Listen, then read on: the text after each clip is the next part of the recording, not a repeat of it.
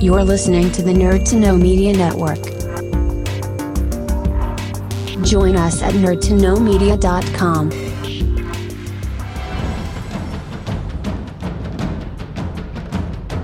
Broadcasting from the Blanchardstown Centre. This is Phoenix FM. This is 92.5 Phoenix FM, community radio for Dublin 15.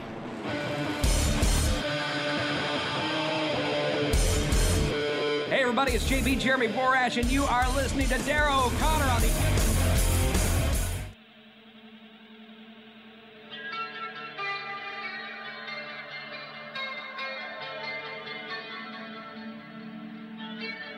Welcome to the Wrestling Rewind. The only wrestling podcast by fans who don't hate wrestling.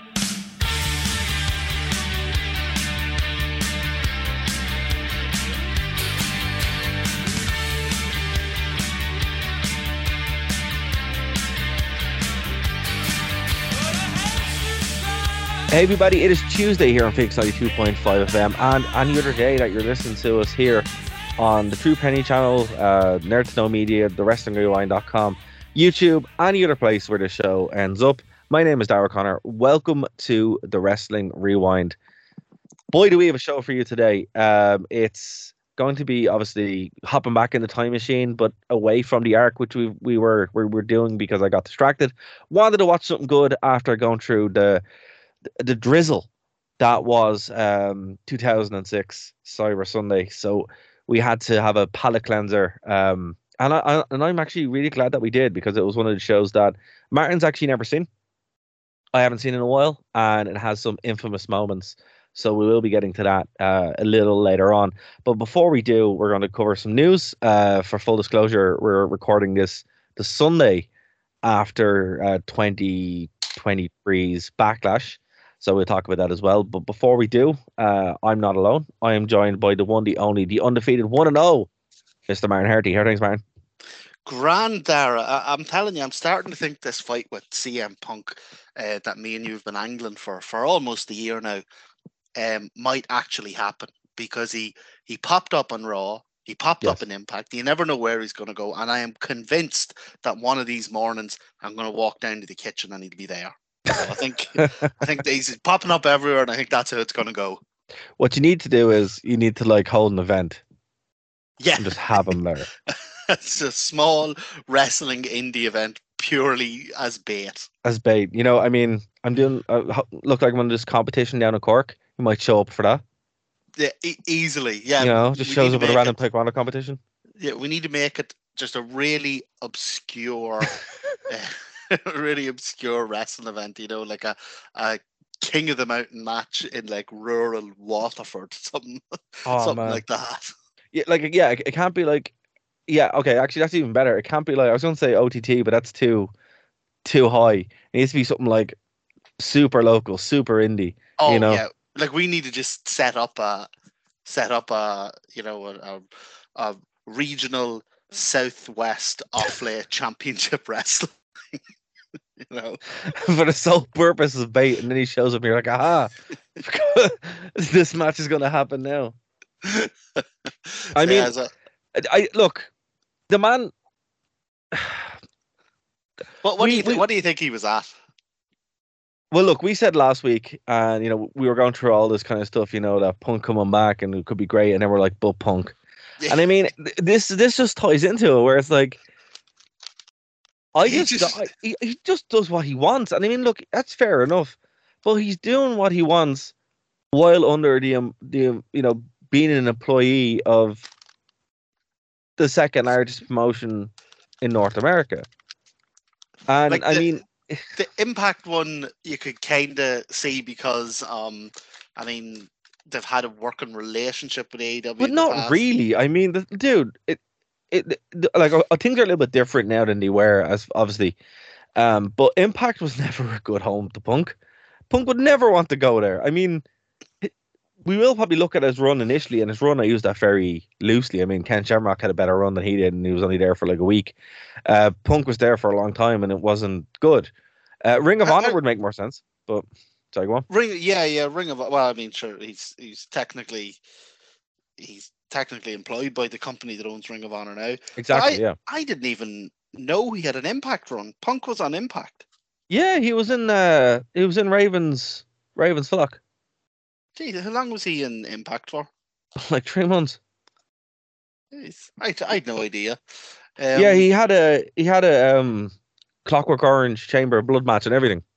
Oh, A- apparently the one of the reasons he was at Raw was uh, he has some sort of issue with the Miz, and he kind of went to bury the hatchet with with the Miz. It's just bizarre. I don't buy that. I don't buy that. I, I, I look to answer your question. to Answer your question. I think this was a message. That's all this was To to who? to Tony Khan and to you know to be like, look, I can go anywhere I want, and I'm gonna make headlines no matter where I go, and that's what I think this was. You know, oh, I can go to WWE. Obviously, he got kicked out, which was kind of funny. Um, Impact, you know, he's never gonna. That's just that is just never happening. Like, there's no reason for it. Um, and, and that's kind of it. Naomi did show up though on Impact and cut one of the worst promos I've ever seen. So, I mean, good for her. Probably should have stayed in WWE, but anyway. Um, but It's- yeah, it's, it's wild that he's yeah he's showing up everywhere, except where he's bloody paid to show Well, up. here's the thing, right? Here, here's the interesting part. He's showing up where places that aren't realistic. WWE, fair enough, but if you wanted to be in WWE, he'd be in WWE, right? There's, there's no. I don't buy for a moment that WWE wouldn't, and Vince specifically wouldn't be like, oh my god, yeah, how much do you want? What I think, uh, and again, it's not like he showed up on New Japan, which would uh, they would only allow that if he was, you know, and it, he, he wasn't on TV, so I mean that is important as well to to, to underlie. But like, these are all places where he wouldn't work. You know what I mean? Like it's not real, and you know they're they're kind of WWE. It's its own kind of thing. That was more for him, but Impact making a big song and dance it, that was a bit. Oh, okay, right.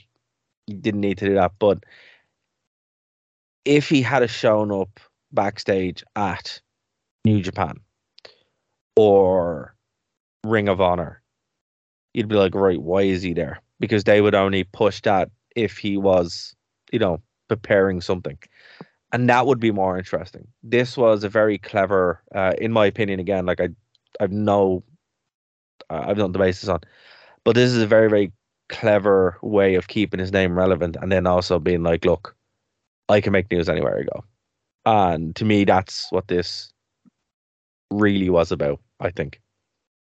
Yeah, uh, so the prevailing theory seems to be that it was kind of his way of like hyping up his his return to AEW. You know, like without having to do it, like just the fact that he was there, he knew that would get out. Um, Yeah. But again, it's it's hard to know if it was that deliberate or if he's just punk and he just thinks he can do what he wants. Well, I mean, look, there's probably an element of that too, but I, I think the truth is somewhere in the middle where it's like, yeah, I'm just gonna go and do this. But I mean, eh, Impact Fair is is a weird one. That's the weirdest one, right? And that's why I'm kind of like, okay, um, there's more going on here than just that. You know, why would he go to Impact? Doesn't make. There's no one there who he has worked with. There's no one there that he wants to work with he didn't he wasn't treated well there. Well, according to Punk, he wasn't treated well anywhere. But I mean, like to be fair, he, he wasn't treated well there as far as like they did nothing with him. Like I really enjoyed Reagan Ravens flock, but he wasn't a good fit. Um, it just didn't work, you know. Uh, he had like one, maybe one good match. I'll try to dig it out and, and share it with the podcast, but um, doing something like that is like okay, you're you're doing more than this, and I think that's why th- that's when the, the alarm bells went off. Because if he had it just been backstage or Raw, I'm like, well, he worked there, all his mates are there. It's in Chicago, not really that big of a deal, you know. Whatever, people show up backstage all the time. Then going to Impact, oh man, no, that that that that's weird. That is a weird one, and I don't. Uh, you know, I can understand some people maybe going, "Oh, okay, well, no, should, it's in Chicago." Yeah, but Why? What did he get out of it? And what he got out of it was we're talking about him again. He, he, he became instantly relevant across the wrestling world. And everybody's like, oh, you know, we could go to Impact. And you're like, he wouldn't. Well, there's there's not a hope he's going to. no, he wouldn't. I mean, why, why would he do that? Who's he going to wrestle with? Naomi? Even even if even he was, EC3 is in there. even if it was something he was uh, open to, like they just they just couldn't afford him. Like No. you know, he, No, they can't. I Uh, mean, he he doesn't strike me as the type who um negotiates on his salary. I'd say he goes in and says, "This is my number," and that's it. Yeah, and then, I mean, like, look, he's entitled to do that, and that's fair. And I think if he was kind of, if he was going in for the right reasons, um, fair enough. But I mean, he's already done that. He's already, we've already seen where that ends, you know, and it ends with people allegedly biting each other, uh, and muffins, and it's like, okay, uh, this is, you know, I, I think the genie's out of the box with that. I think you know anywhere he goes now, he's like, as you said, this is my price. That's it. And if you're if you're if your starting point is that, you can't really walk it back. Going to Impact, there's no one there who. It, it, it doesn't make any sense. You know, as much as I like Impact, and I do think it's the it's the tightest hour of wrestling uh, you can see, and the pay per views are always quite good, but it's a feeder system now. It's a feeder for AEW and WWE, and that's it. You know that that's really it. So I mean, who's going to work with? There's there's no one there that that anyone would pay to see, and again, they can't afford to see him. They really can't. Um, and look, uh, if people are going, if, if people listening to the show are a huge Impact fan, I'm really sorry. I don't mean it that way. I'm just, you know, I mean, when, when you're when you're talking about AEW and WWE here, Impact does not. It's not in the same league. It, it really isn't. I mean, the money just isn't there. And that's what I mean. And if he is coming back to AEW, he's, he's kind of picked the perfect time. So Hmm. uh, I was lucky enough to secure my uh, ticket for All In in London, um, and they've so they had the pre-sale started uh, on Monday, but officially tickets have only been on sale since Friday, and they're now up to seventy thousand tickets sold. Jeebers. 70,000 tickets sold, uh, like almost four months out from the event, not a single match booked, not a, like, not a uh, personality announced, no, like, just 70,000 tickets sold in a couple of days off the strength of just the the brand alone. So I think this show is going to be something special. Um, and I think once we get the announcements, you'll see those sales go up again. Like you know when. So right now they still have double or nothing. So that's Mm. kind of what they're focused on at the moment. But after that, I think they'll start really ramping up the promotional material for All In and Absolutely. that's when you'll that's when you'll see the stuff about you know punk returning um you know some people have been speculating they might do sting's retirement match at it or t- bring in big names like apparently drew mcintyre's deal with wwe is more or less up uh, goldberg's a free agent at the moment Oh my Um, god! Imagine that. do you know what though he'd be in terms of so anyone who wants like who's a big fan who wants a ticket probably got it in the pre-sale what you're looking at now to fill out the rest of the seats is people on a whim going you know maybe you haven't watched wrestling in 10 or 20 years go, uh, seeing that it's on and going oh my god goldberg's in london oh i might might get a ticket for Yeah, you know who that is? That's me. you know, I'm like, because I, I, I just, I, I, I have no appetite to go and see, you know,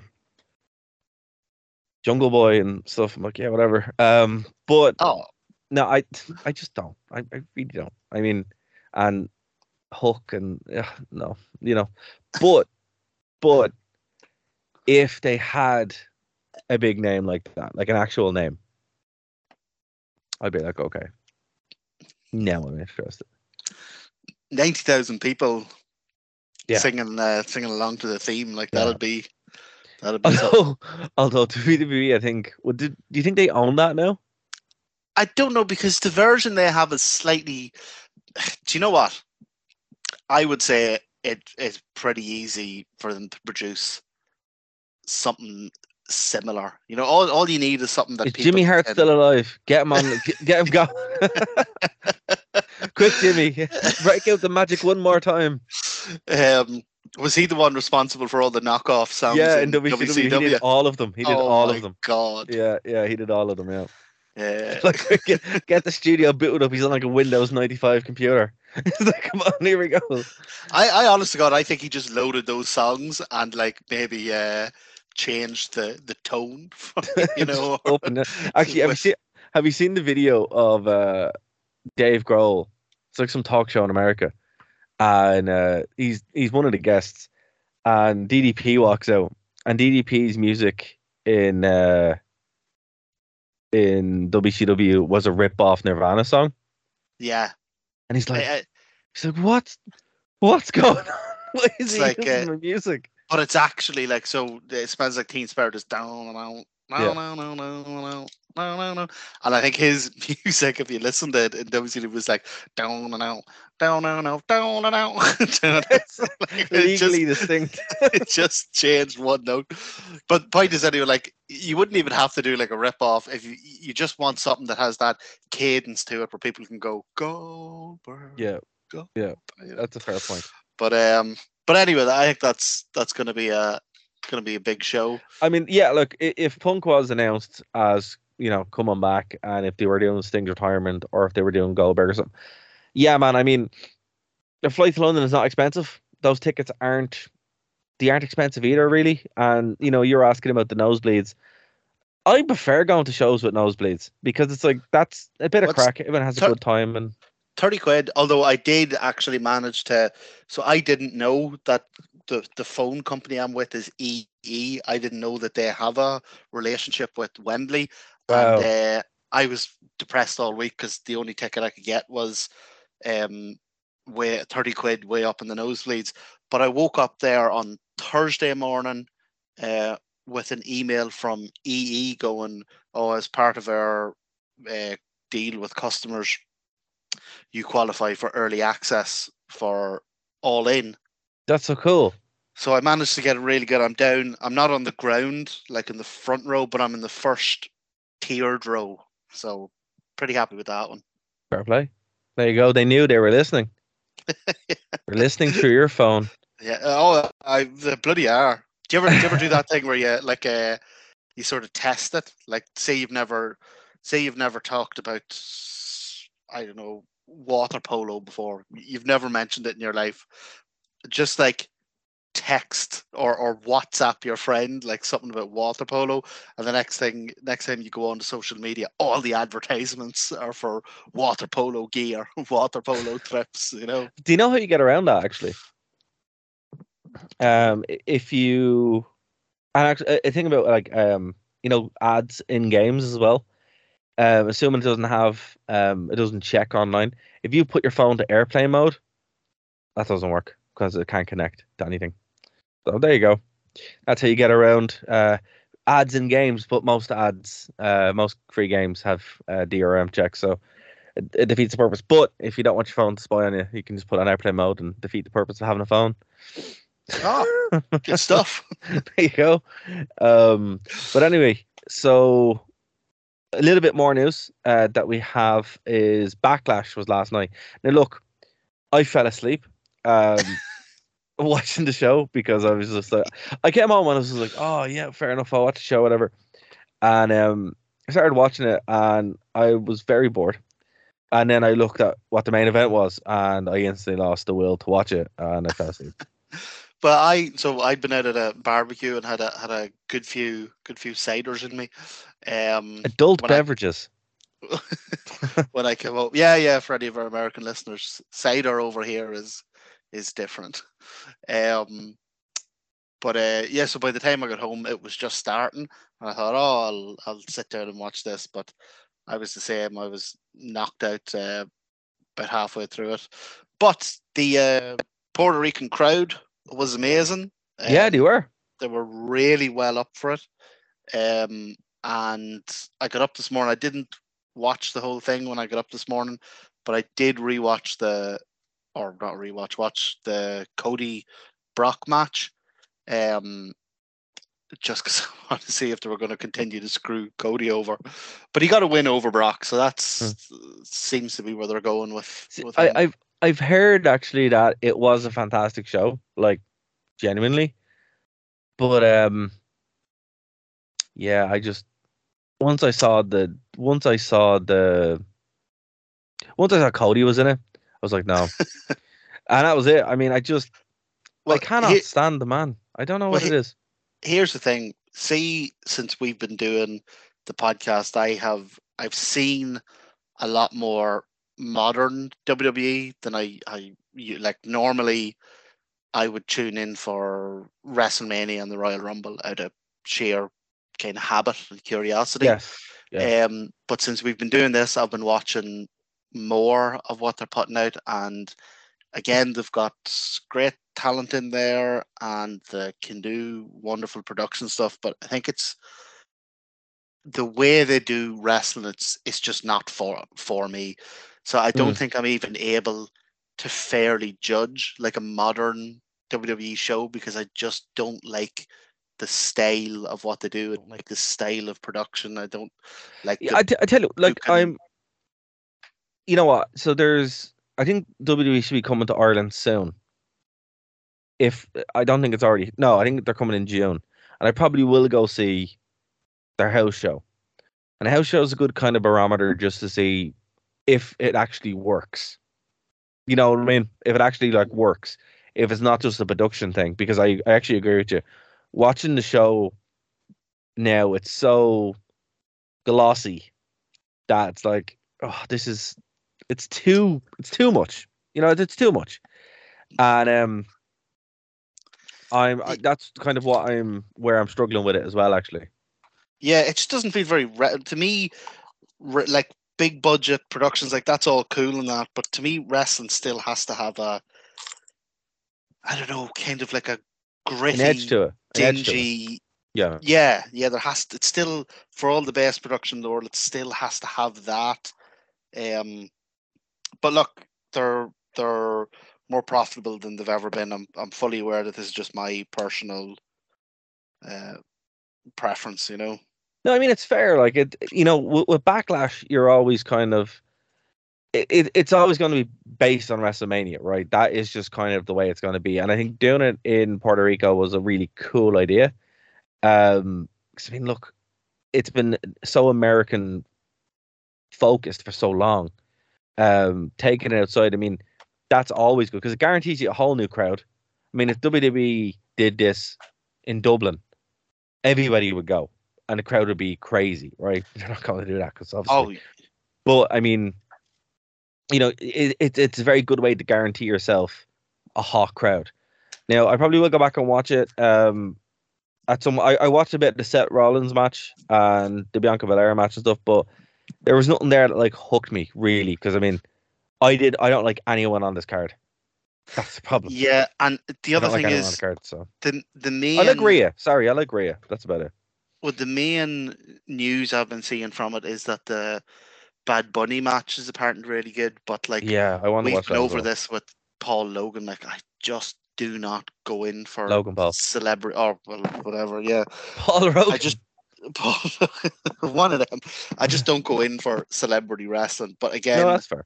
it's I fully admit that is just a style thing with with me. I, I will I will say one thing, and we, we probably will get into it when it's on, because at the end of the month, Night of Champions is on, right? And it's in Saudi Arabia. Now, I'm actually quite interested in this because it is going to announce the Oh, new This is the the belt. This is the belt. Exactly. Yeah. What, So what I- you- And I like tournaments as well. So I mean, we probably will cover it. I am actually looking forward to it myself.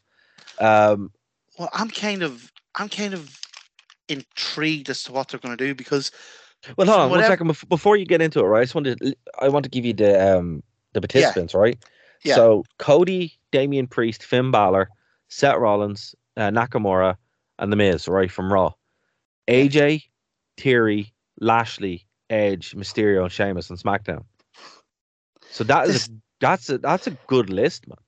it is it's it's like the they haven't thrown in a load of you know, just kind of bodies to fill the numbers. Like they're No, they've put in big enough names, but so much of this doesn't make sense to me. Like, Okay. firstly, it's supposed to be the Raw belt, and half the lads in it are from SmackDown. And you go, right, well, if a guy from SmackDown wins and he moves over to Raw, and you go, well, then what is the point of the draft? Like, it's, it's the other issue, or not even issue, it's just they seem to write themselves into these corners. The other thing about it is, so they've put Cody in there. So either Cody's going to take a pretty high profile loss, Mm. or he wins this belt. But they've already, like the fact that they couldn't get the belt off Roman, th- they've all kind of by default already made this a a secondary. Yeah, but everyone here couldn't get the belt off Cody, uh, off um, Brian. Sorry, like Yeah. literally everybody in the this is the tournament. This they should just call this Night of Champions underscore. No one could, everyone who couldn't beat Roman. Yeah, but but that's what I mean. So it's supposed to be a world title, but they've already like devalued it because it's it's they've had to come up with it because nobody can beat the actual champion. So who like who who are the building Roman for? Like it's for the Like- Rock oh it can't be the Rock. has to be the Rock, man. There's nobody else left. I mean, who's it? But then what? Then the Rock comes in and has has a run with the I, I, I think like I, I, I think what they're trying to do is they're trying to get everybody distracted from the fact that Roman Reigns is the champion. I think that's what it is. They're like, look, we have a belt. Yeah, don't, don't look at Roman. No, don't look at Roman. No, no, no. this is the champion, and that's what they're doing. So they can have the cake and eat it too. So you forget there's a championship. And the other know? thing is that the other thing is that with Cody, if they give him this belt, that's very clearly like a a secondary prize or a consolation for the whole Reigns thing. But if they do go back to Roman Reigns v Cody, say at SummerSlam, and have Cody win there, now you have three world title belts and they're all on Raw. It's like somebody needs to sit them down and tell them that this is fake. You can rig this so that you get the outcomes you like.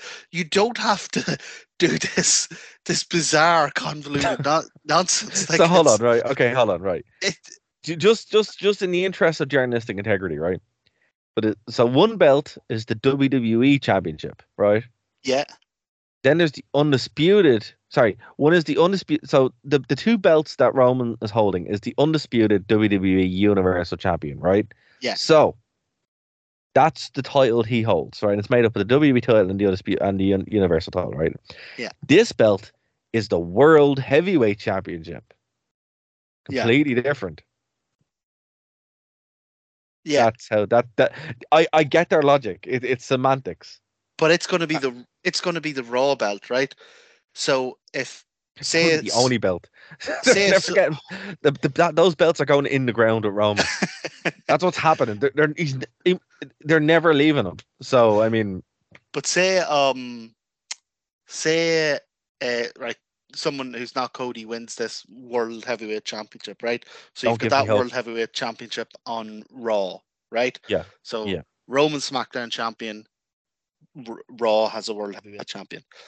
If they do the the Cody thing where they, they have a rematch at say SummerSlam and Cody wins, you now have that world heavyweight championship on Raw and the the universal intergalactic whatever undisputed title that Roman has made up of Mm. two belts. Mm. So they'll be on Raw. Or, or then I don't know if Cody wins, does he go to SmackDown? It's just I just don't understand how they why they make this so complicated for themselves. there has to be there has to be something going on where it's like, you know, I I think this is just a bad um contract thing, right? Where at some point they were like, Roman, you've won, fair enough, man.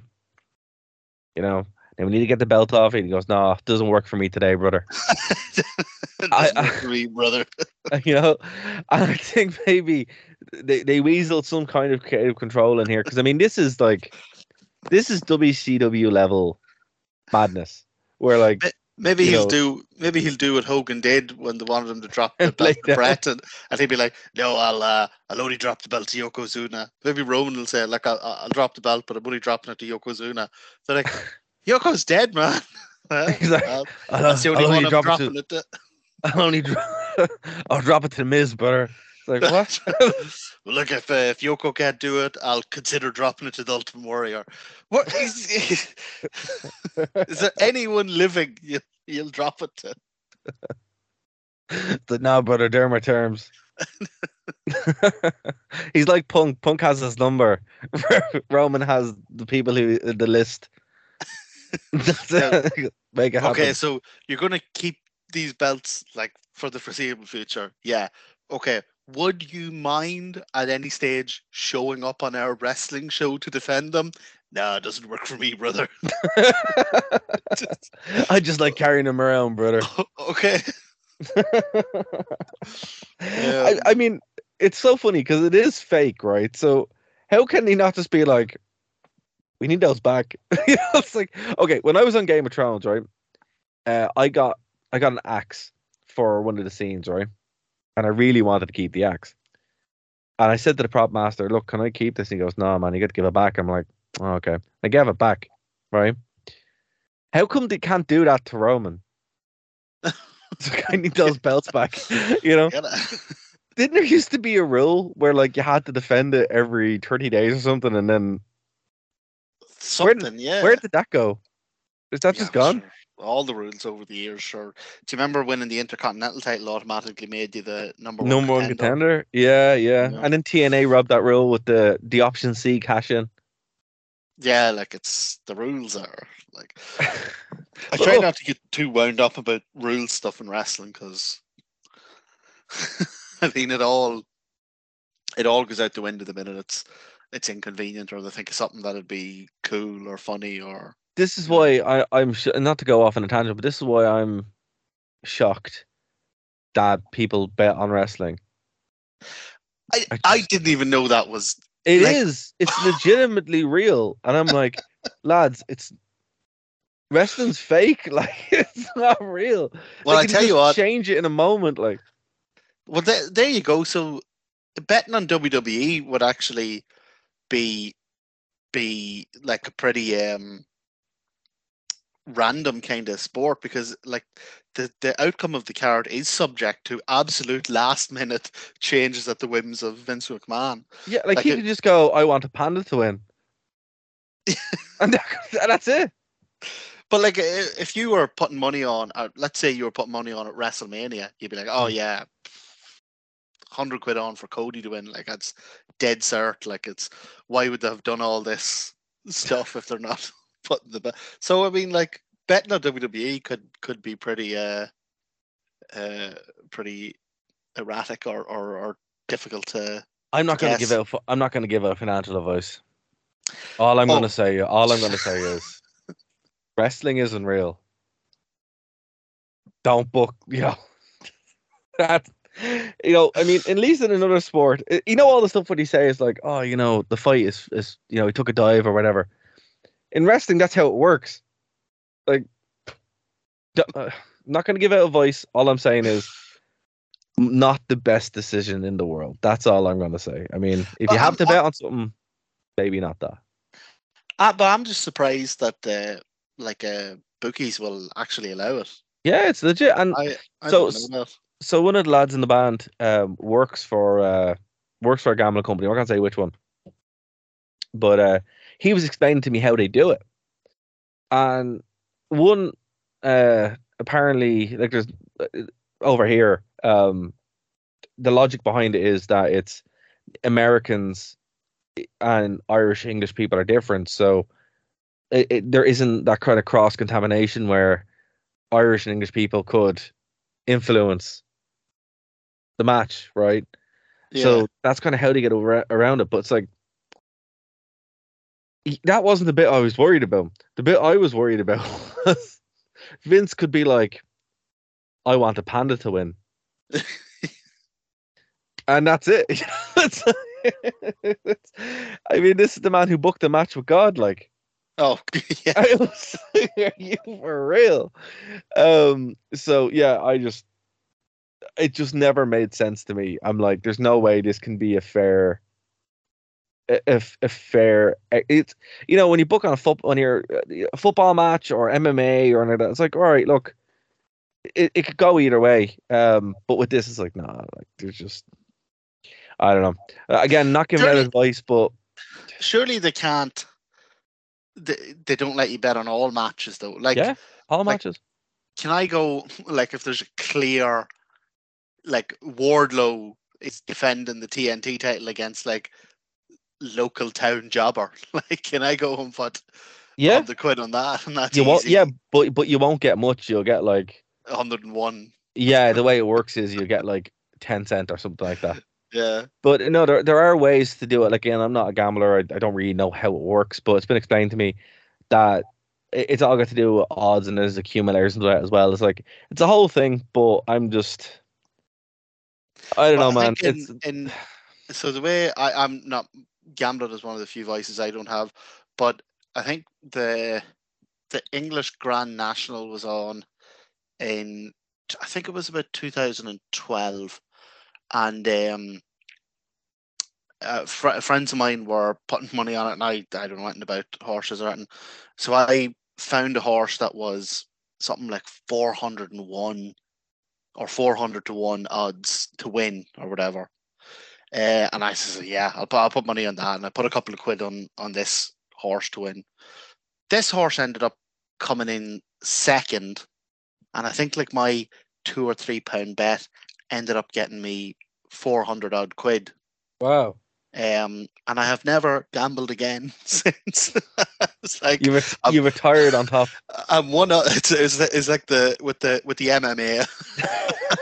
I, I have one flawless victory, and then I just quit. Duck out while I'm on top. it's the way to go. Martin's philosophy go in, win at the, the highest level, and just leave. Be Yeah, like, no, I've do- done that now. Do a thing like- well once, immediately It was- forever. it's like what is it? What is it? Uh, gambling completed at May. MMA completed at me. Done it. oh man. All right. Well, folks, we have about 25 minutes left on uh, the radio show. But again, if this is the first time checking us out, one, thank you so much for checking us out on Phoenix FM. Uh, but we we have this is a podcast as well. So you can go over to the wrestlingrewind.com and nerdtoknowmedia.com and you can get our 132 Three. free Well, this is shows. This is, This is- three, three. Yeah, this is one three three, all for free. There's no paywall um at all, and you just get them. You can subscribe. And the thing about it is, sometimes we go a little bit long. Um, one time we did a four-hour podcast. That that was that was wild, Martin. That was, Um, me and Dave did a four-hour podcast as well one time. Uh, actually, that was seven hours because we we then talked for like two hours afterwards. That was that was really wild. But yeah, they're all over there. So and uh, again, we're we're and, not. and and because they're not on the radio, you get Yes. all the bonus swearing that we muster. you do. You do. You you get the we, we you know we can say stuff that we can never say on the radio, uh, or sh- should never be on the radio. um, just look, for example, Taboo Tuesday 2005, we did a review of. Uh, none of that could be on the radio. so that's all over on. Uh, you know, Spotify, iTunes, all that kind of good stuff there as well. But also uh, our Patreon. So, Martin, uh, we have our Patreon there set up as well. Again, the show is free. But please explain to the good people what Patreon is and uh, what they get if they go over and uh, sign up.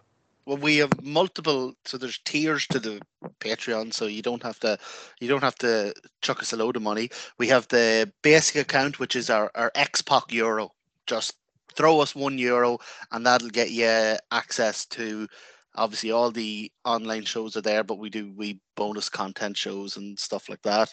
Um, the next tier up is, uh, I'm not sure what they are exactly, but the next tier up, I think you can get um you can make requests for what shows we review and you can uh, you know call in with questions or whatever but it's all there on the on the link tree that Darragh spent a, a lot of time lovingly crafting You left out the most. You left out the most important one. which which is the most important one The legally distinct Bukali list. oh the yes. yes. The legally distinct Bookley list. So you can send us your list of uh, of uh, your Bookley stable. Exactly. and remember, folks, it's legally distinct, so Yeah, can't be sued. It's like uh, it's like uh, uh, WCW entrance music. or the Blue World Order yeah. or parody. You might you might think it sounds like something else, but legally totally it is doesn't. not. No, no, it does not. It one note is different. Does totally different. Uh, but yeah, folks. So we're gonna get into uh, the time machine now. Start reviewing, but when we do have to take our break um, for the radio, go over to the wrestlingrewind.com, thewrestlingrewind.com, um, or or nerdtoknowmedia.com, and it's all there as well. So just wanted to uh, plug that while we can because we don't really get a chance to to do it in the five minutes that we run over. Um, but yeah, so Martin, we're going to hop in the time machine, go all the way back to December 17th, 2006, Yep. uh, Richmond, Virginia, Richmond Coliseum. Um, and I have to say, straight off the bat, uh, they still they should bring back Armageddon because that was a cool pay per view and it had the music, you know, the "This is the end" kind of thing. Uh, Yeah. It's like the coolest music that they Cool set as well. Armageddon always cool. had a cool set. Yeah. 1999 had my favorite Armageddon set. That was with all the cars and stuff. Yeah. That was really cool. Is that um was that Austin and Dude Love? No, it was Vince versus Triple H. Oh right, right, right. Yeah, I'll, and it has the one and only uh, the Big Boss Man versus Big Show for the world title. Big Yeah, yeah, yeah. that, that Oh, the wait, big boss okay. man going for the world title is almost not quite, but almost up there with Road Dogg having a, a Hold on, world how title. dare shot. you besmirch former number one contender, the Road Dogg. Jesse James. He went one on one with the great one. He did, yeah. And I think he might have even. He did he get? He a got one punch- punch in. There you go. punch. Yeah, just Yeah. about. Yeah, look, Rock it's it's one more it's one more times than I've ever punched the rock. So That's true. That's true. Uh, actually, we might have to look at that because I it it is at the tail end of the arc we just did because it's a whole year, but it's a fun show. We might actually just watch it just for the crack. But uh, yeah, the Big Boss Man, and the, that's the infamous Big Boss Man angle as well.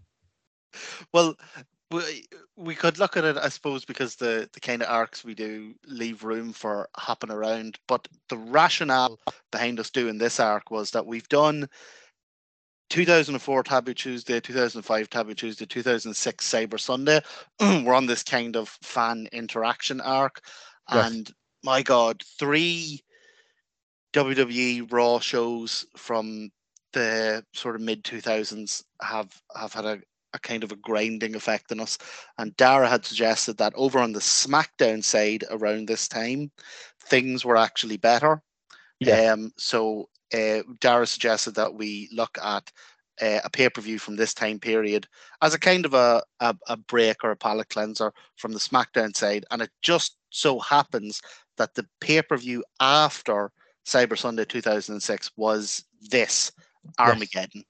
Exactly, and thank you for for spe- for uh, explaining that, Martin. Because like some people are probably like, "What? What's going on?" It's like that's why we, we couldn't take another another terrible it- Raw show. It just- We'll we'll get back into the piranha tank after this. We will, but we just needed we just need five minutes. yeah, I was like, please, just something decent that isn't that isn't like the Highlanders and the rest of the garbage. So uh, yeah, next week we'll look at Cyber Sunday 2007, which actually is, is a better show. But after last week, it's like no, we have to we have to jump into something a little bit better. And think of it is, I wanted you to see this because I know you weren't watching at this time, and probably some people listening weren't watching at the time. They were completely different shows, completely Yeah. different shows. But this one is like infamous. So I did watch Raw um, almost exclusively when I went back to watching wrestling because I didn't really watch SmackDown. Um, former co-host of the the Wrestle View International Desk, uh, which was the show before this, uh, Gary actually was the SmackDown guy. He'd watch SmackDown and he was always like, "Look, these shows are great." Uh, so go back and watch them. They were I I kind of watched them in my uh, early twenties, um, mid twenties, and Yeah. this one specifically is infamous. This show, not only because it's the return of the Inferno match, but it also has a last ride match. But this stands out for the the evisceration of uh, Joey Mercury's face in a ladder Oh. match. Oh yeah. Oh my god, So- that was brutal. So this is yeah, this is the show. If you want just a good time and your name is not Joey Mercury, you're gonna love this show. This show has a lot of really good moments. Has an atrocious main event. Can I just say that? You just stop after Undertaker versus uh, Kennedy because it, it doesn't get better than that. But uh, yeah, we have a lot to talk about on this. Um, I think it's also the debut of Vladimir Kozlov. Uh, he had a, a dark match against uh, Scotty Hottie and destroyed him in two minutes. So, but before we get into it, before we start talking about uh, the show overall, um, the show uh, had a, actually a pretty good attendance, um, just over 8,000, and the buy rate was uh, 239,000. So, a lot more successful than any of the Taboo Tuesdays, and just a, a squidgen more um, than Cyber Sunday, but also a Yeah, lot more done- successful. Sorry, Martin, one thing, a lot more successful than December to Dismember. Now, you were slightly off. You were slightly off when you said the next pay per view was this. It was actually December to Dismember, but I am not jumping out of one Shark Tank into a different Shark Tank. so we're we're going on to on to this one. Um, yeah, and, and you know what? December to Dismember has been done to death. I mean, if Yeah. if if the name alone doesn't Send like, shivers. If it doesn't send shivers up your body, then I don't know what to say. Like to put it into perspective, the attendance was five thousand and the buy rate was under a hundred thousand. the, the thing with December to Dismember as well is that Survivor Series happened on November 26th. Hmm. December to Dismember happened like a week later on December 3rd. Yeah. And then this show happened on December 17th. Like, uh, to be fair, Too many shows. Way too many. yeah, shows. to be fair, the like the attendance and the buy rate for this is quite good considering the fact that it was the third pay per view in a, pretty much a three week run. Yeah. pay per views every bloody week. And it's the best one. Oh, It's oh object- and also you think the best I think the, the the fact that the buy rate was so low for December to Dismember probably helped them out because if you'd seen that, there would be no way in hell you'd be giving WWE any money for another pay per view. Well, see, here's the thing. That's why I think they brought out the big guns for this. You know, I, I think they were like, no, we need actually, we need to do something because nobody's buying this show, right? so they're like, right, what can we do? Uh, We're in a bit of a bind here. MVP, we need to set you on fire. I'm, I'm yeah, sorry. it's like, listen, man, you're wearing a full body suit. you're going on fire. Um, Mercury, how much do you like your face? Like the company's in trouble here. It's like Mercury, you're not pretty anyway. How do you feel about being less pretty? and then uh, Mr. Kennedy's like, okay. Uh, well, actually, it wasn't even Undertaker's like, Undertaker, do you want do you want to get thrown off the top of, of a stage? You do? Great. Let's do it. So, you know, the, the, and it seems like there was some fat here as well. Like there was, um, there, there really was. Like the the Boogeyman match, while I enjoyed, um, could have been cut the Gregory Helms Jimmy Wang Yang match, well, well, fantastic. Absolutely was filler. Oh, And, uh, it brought and me then- right back to our, our WCW? WCWR. Yeah, yeah, yeah. We'll get into it. We'll get into it. But you can see that they were uh, trying to stretch this out as much as they can, but they delivered an awful lot of, you know, quite a good sandwich here. Unfortunately, where this actually falls down, and I want to start with the main event. Um, main event. Yeah, right. No world championship, right? Which is weird. I, the world championship should always should always be defended, uh, particularly in one of these shows. Mm. John Cena and Batista as a tag team, not a good tag team, not good wrestlers together, uh, separately, uh, worse together against King Booker and Finlay. Now, look, I met Finlay around this time in GameStop on Henry Street, which is gone now, a couple of years ago. Finlay's a lovely guy. I have Oh, no yeah. interest in ever watching him wrestle outside Oh. of WCW. Yeah, But- I was just going to say that because, man, he had some amazing hard hitting matches in WCW. Yeah. But yeah, um, I, once WWE got a hold of him and started all the leprechaun shillelagh shtick, you know. Yeah, it just it just went downhill. But like twelve minutes that you will never get back again Do not watch it. It is bad. And the thing about it is, it's like it sucks because Cena is the world is the the, the WWE champion on a different show. Yeah. Uh, probably, like you say, pulling out the, the big names to try and get buys up. But that's what But- it was. That's hundred percent what it was. Yeah. But, like, I mean, firstly, there was no real stakes to it because it was not on the line. The outcome was never in doubt because it's the two world champions Two Versus- face world champions. Yeah, versus Booker T and, and Fit Finlay. Um, and just the fact that you're having a non title tag match in the main event, big bang of house show off Yeah. this. Yeah, no. and I wouldn't mind. The show itself is actually really, really good, except when it's not. and it just feels like a house show. And I mean, like, to be honest with you, though, it is a credit to them because both the Taboo Tuesdays felt like a house show. Like, no, sorry, the first one felt like a WCW show try, trying their best. The second one felt like a house show. Cyber Sunday felt more like a show, but still kind of had a it was still ropey. It just kind of collapsed because the talent wasn't there. The talent is here. They're doing good stuff, but then it just the air is kind of let out of it because it's like, okay, well, obviously we're we're trying to make you buy the show, but we're also we, we have these.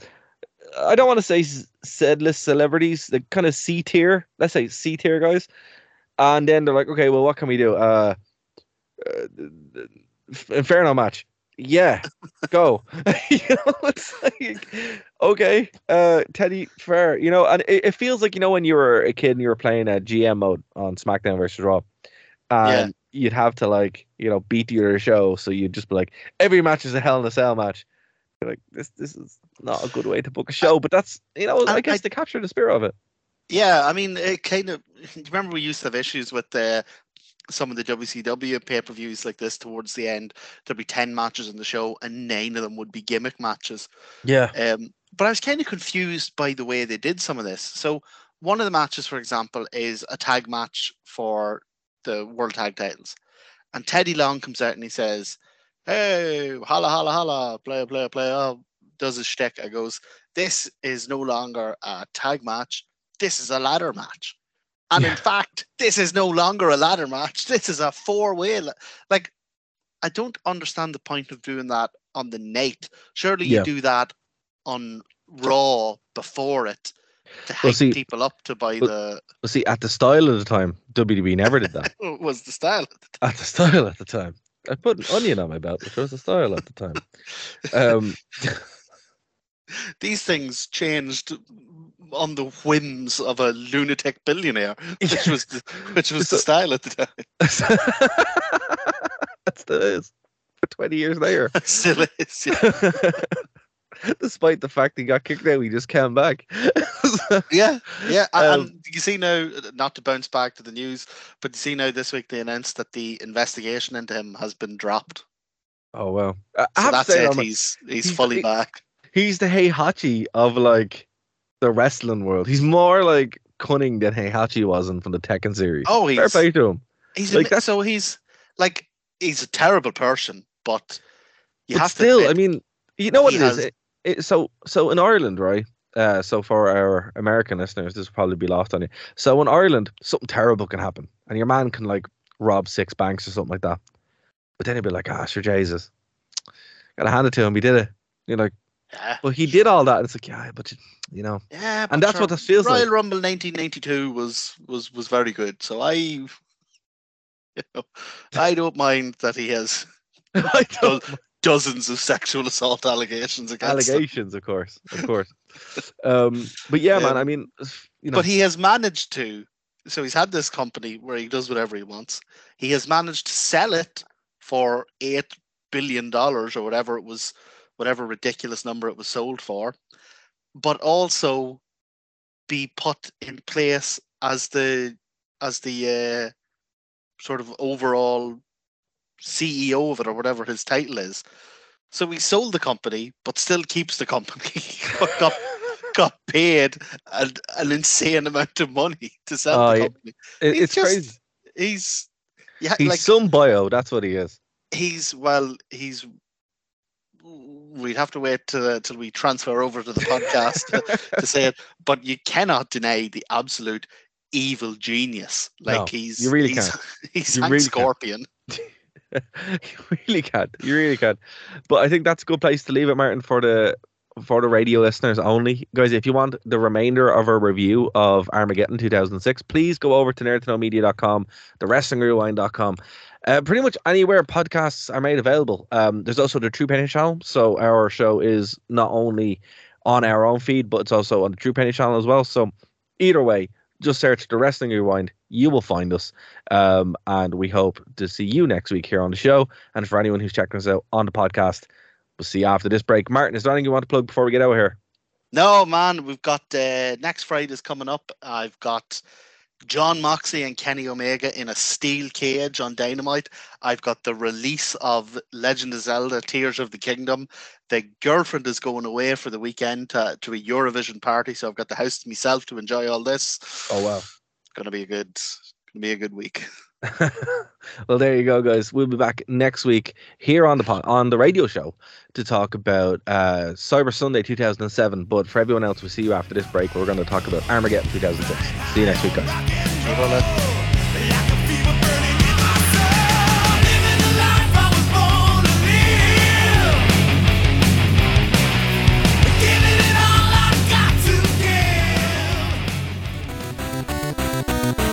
Thank you for listening to a Nerd to Know Media production. You have nothing else to do on a Saturday? Do you like nerd things? Now check out Nerd to Know Basis here on Phoenix 92.5 FM, 5pm to 6pm, and then head over to nerdtoknowmedia.com for all of our shows as part of the Nerd to Know Media radio.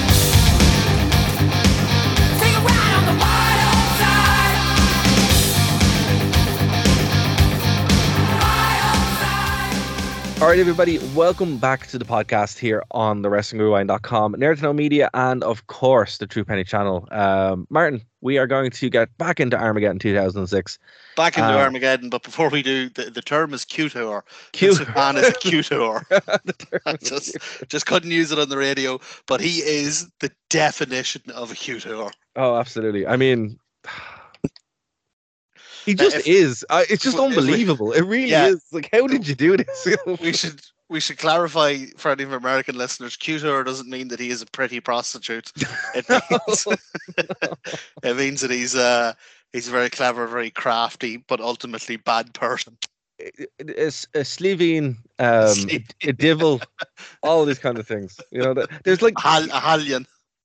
you know the way in like I in um Eskimo parts of the world, like the Esk- uh, parts of the world where there's Eskimos. Apparently, they have like 54 words or 100 words for snow. Irish Yeah. people have like gansy loads of words for like horrible people, Really dodgy. really dodgy people, and it's just like, yeah, you know what? Maybe we should look into why that is the case. it's like a problem. It's almost like we have a word for each individual dodgy person in the country.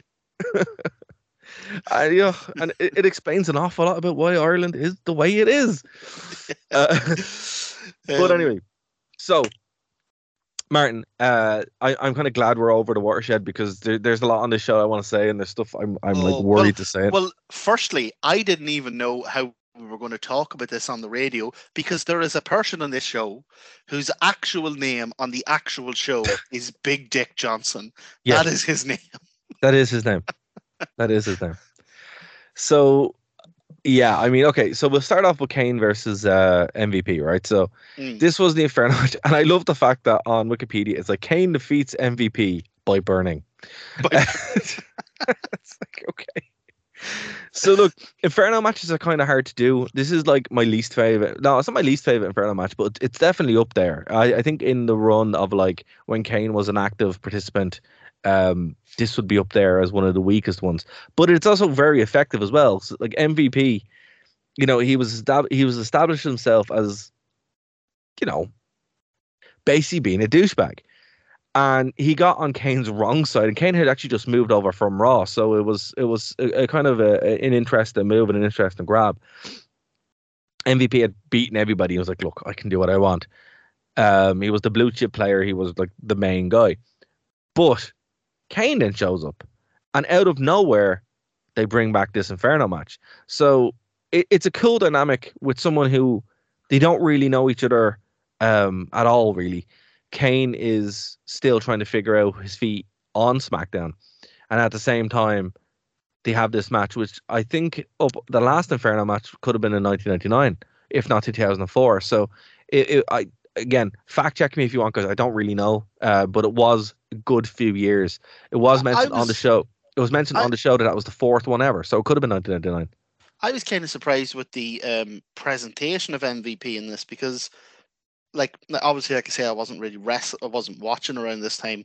So, to my memory, MVP is very much a kind of a mid, lower mid card uh, Sunday night heat kind of guy.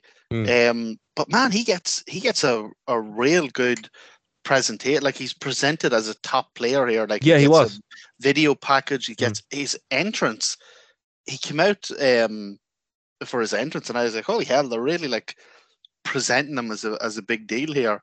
They were. They were um, trying to. Yeah. They, like I remember, well, you know, he he really was like. It, the problem with this time period, and we've kind of dipped in and out of it via Taboo Tuesday. They did not make stars here. They did. They actually WWE forgot how to make stars. Anyone who got over got over by sheer luck. Um, because Cena was on top for so long, um, on Raw, no, no stars were made on Raw, but because Batista and and Mysterio ended up being like trading the belt between each other with Edge, they're the only three guys that got made. So yeah. MVP, yeah, like it was weird because I never rated him as a as a star because again, like the bang of Sunday Night Heat off him is it's severe, and I don't know if it's the the the bouncy castle or if it's, if it's the bodysuit it's like, oh man. I, I saw uh, you know, in the crowd someone was holding up a sign that references the bodysuit that says MVP used to be a Power Ranger. Well, you know why he wears the bodysuit, don't you? no. Yeah, so I found this out a couple of years ago. It's the tattoos. He has like he has some uh, some racial tattoos apparently. So I yeah I, I I don't know which one it is, but there's some tattoos that are MVP offensive. Yeah, yeah, yeah. Like kill all honkies or something. Like, what, is he, what has he got? I, I think. Hold on, I'm gonna I'm gonna have a look here I look. uh, yeah, no. Oh, there you go. I think it's a Malcolm X tattoo he has. So oh, seven tattoos. Yeah, yeah. Oh, yeah. that that's I I like Malcolm X. I'd be well up for a, a Malcolm X tattoo. Yeah, but I mean, it's you know not great for TV at the time. No, WWF, of course, famously yeah. had who was it? The Godwins who had SS visible SS tattoos. but uh, yeah, you can't, you can't have Malcolm X. yeah, so there, there. That's why he has the bodysuit, uh, and he just kind of owned it. It just became his his thing. Yeah, so, uh, look, it, it sets him out. Yeah, um, it's just so the bodysuit isn't too bad, to be fair. It's the the bouncy castle. Yeah. I was like, this is an eight year old's birthday party. Like, you know, it just looks so silly. It's like, what were you doing? Oh, sorry. It's a Ludwig Borga had visible SS tattoo. Oh my god. Oh well. Holy hell. Oh my um, god, that's something else. Uh, in terms of the match, I mean, actually, hold on a second. So he walked into a place and he's like, listen, this is what I want. And the guy just did it. I can't believe that. Don't be silly, people. Like it's there for your whole life. You know, think about it before you do it. I'd say um, you have sorry. to go to a very specific kind of tattoo. Uh, you know, uh, what prison? yeah. Yeah, it might be uh, an old uh, yeah ink and a rusty kitchen knife job. um, but uh, in terms of the match itself, look, Inferno matches are tough. You don't want to actually get burned. Yeah. yeah. Um, so you're kind of dancing around it, uh, and also he was in there with Kane. So, uh, but it was it was okay. What saved it was that the actual burning at the end is really impressive. Yeah. The balls on MVP. Like this isn't a case of Kane in his full bodysuit and mask letting, you know, his covered arm briefly go on fire. Like MVP's in his in his outfit, he gets hauled back onto the flames. His whole Yeah. back goes Yeah. up in flames, Yeah. and even then, he like stumbles around the ring and flails down the the aisle before collapsing, and then they put him out. Like, I hope he got a hell of a payday for that. I wouldn't do it. I'll be honest with you. I'd be like, no. you know, it's like, so yeah, the balls on him really to do it is. So two weeks ago was was December to Dismember, and this show could should have been called December to Disfigure. well, yeah, yeah, Burned exactly. MVP, you smashed Mercury's face. It's it's funny that like well, it's not funny. I mean, like, it's kind of funny, but I mean, it, I, I'm sure it still isn't funny to Joey Mercury. And you know, if you ever listen to this, sorry, but you know, still it, it is funny. Um, you know, and it, so they went and did December to dismember, right? And no one got dismembered. no, And at this, un- un- unless you paid for it, you you probably felt Unless- like a bit of you had been cut off. it was like, oh god. But yeah, like, and at this, you know, a horrendous injury was employed, and a horrendous injury actually happened. So do you think like that's probably why they never did it again? They're like, oh, you know, we really. it- There's a thing. There's a thing in, in business and also in in any kind of product. Don't over promise and under deliver, and I think that's a very important thing. And maybe why they didn't they didn't uh, go for this show you know, full on and did it like on the show, it's because they were like, well, what, well, what can we actually do? What what do we have available to us? Because I mean, this opened up. I know. I swear we're not making these puns, guys. They, they are just kind of the way they are. The crowd was hot.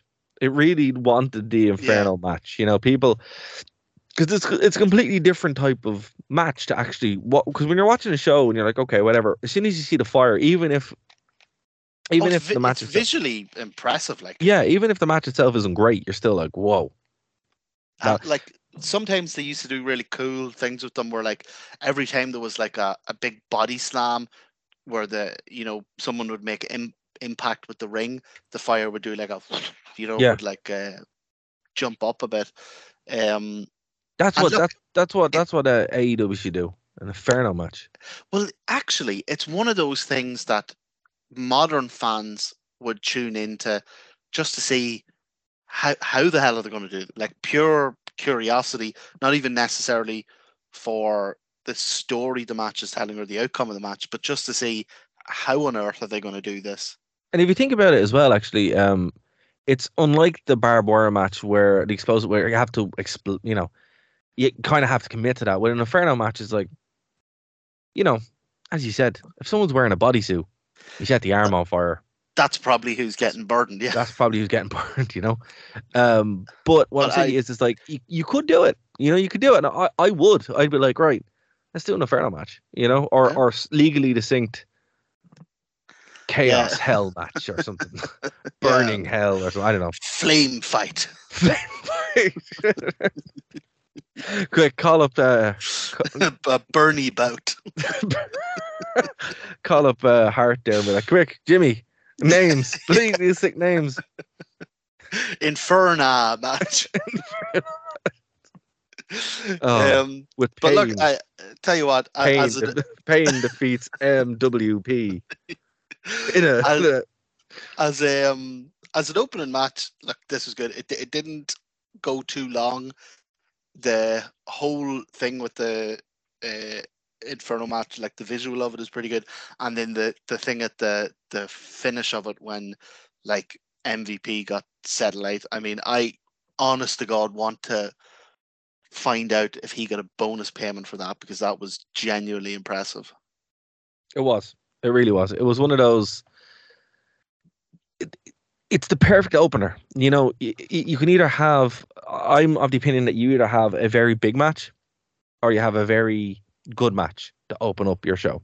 You know, either get Yeah. the crowd going with something. Oh, well, we're getting this now. Awesome, and you're super into it, or it's the term actually Yeah. when you think about it over the years the term curtain jerker has really changed because Right. now the first match on a show is it's it's kind of a prestigious spot obviously the main event is the is the big one but if you're a big like if you're going out for the first match of a show you're Mm. probably someone the company uh, is Trust. really looking at yeah yeah. No, I mean that's That's fair. Like obviously there was a dark match beforehand with Kozlov and Yeah, Scotty, yeah. like, but it, this really got you into this show, and they, they had me pretty much from the get go up until uh, they didn't.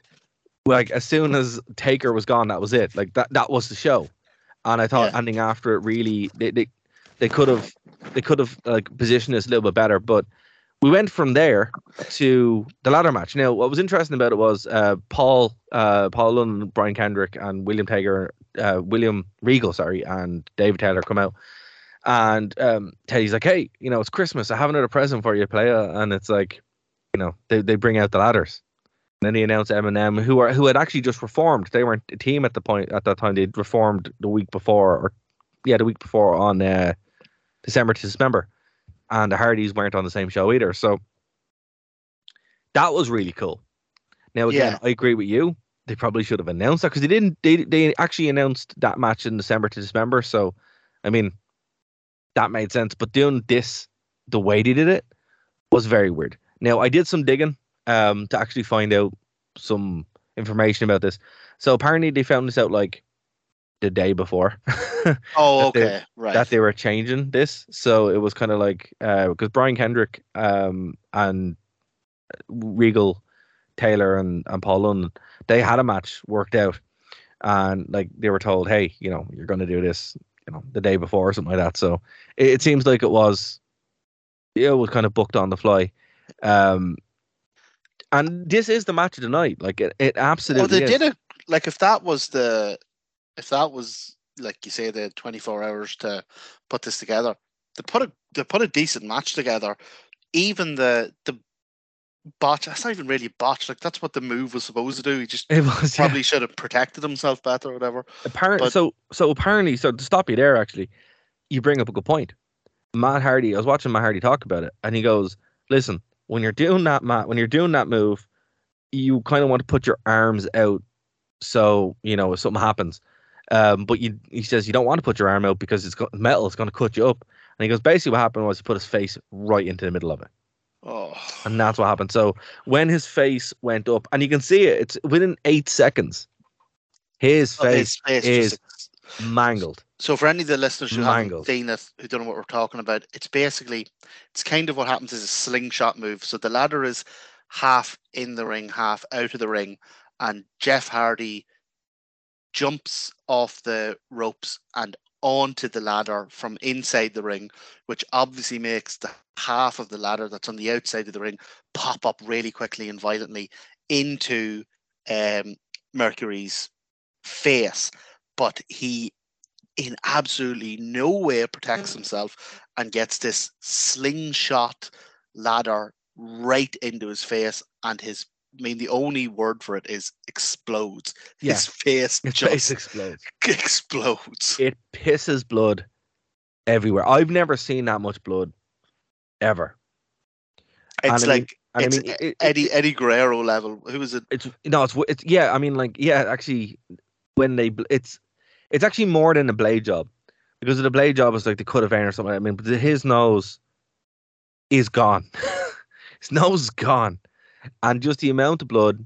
It's it's unbelievable. Like it's such, and I think that uh, what's scary about it as well. You know what? Like at least with Eddie Guerrero or JBL or something like that, when they bladed, um, it was aesthetically in service of something and it, you know they're still able to continue.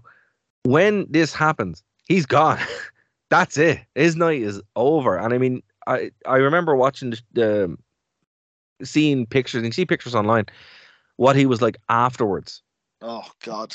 Like it, it's his face didn't look right for years, and and the cut. Oh, it was it's nasty. It's one of the nastiest, one of the nastiest uh, wrestling injuries. You like? I think it's Yeah. up there with Sid Vicious. yeah. It's Yeah. up there, but I mean that's comically funny. This is just nasty. It's it's also again like it's really a testament to the to the guys in the ring. Now, look, you're in there with William Regal. Like he's if ever there's a, a guy who can work a match on the fly, it's Regal.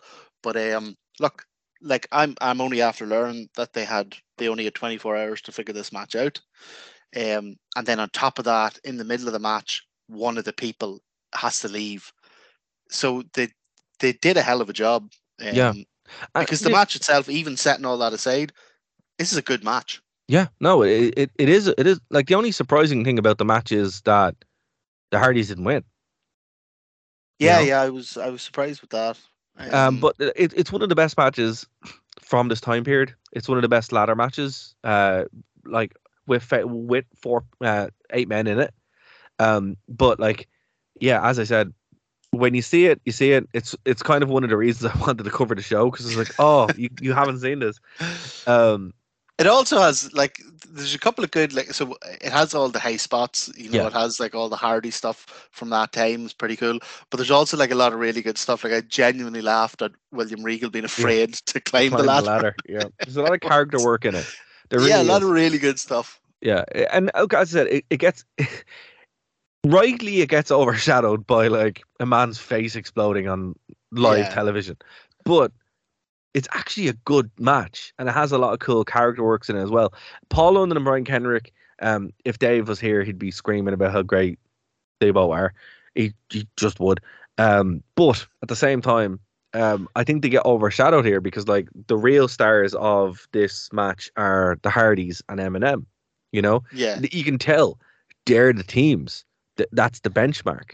So I mean, got to hand it to Paul London, to Brian Kendrick. I was watching an interview with uh, with Brian Kendrick, and he was saying, you know, they always wanted to do a ladder match like this. So this was like when you offered it, like, no, we absolutely have to go full tilt. So that's why it's so good because they knew what the assignment was. It also kind of shows like look I, overall I I enjoyed the show overall. I, I don't think I quite like it as much as you. I think maybe you had like some nostalgia or whatever for it. But compared to what's happening, matches. oh yeah, yeah, same here.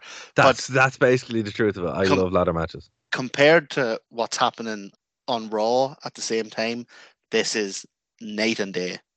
Yeah, absolutely. Like- it's night, it's, like- and that's it. It's night and day. Yeah, I, I mean, you can see it.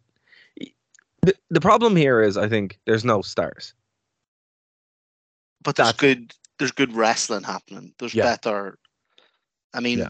like some of the like, so I I watched this like I say it wasn't the best pay per view I've ever seen, but I watched this happily, watched it all, flew by. Um, as I said, maybe apart from the end, but some of these uh, like some of these Cyber Sundays and that that we've had to watch, like I have been dragging myself through, you know, just Absolute hell. just like Yeah. dragging myself. Go, God, Flair, would you just die already so this pay per view can end? Bleeding everywhere for no reason. just collapse, would you? Um, uh, so yeah, I genuinely, uh, like as you said, compared at the time to Raw, this is this is a much, um, much more enjoyable. So then we have the Boogeyman defeating the Miz. Uh, the Boogeyman again.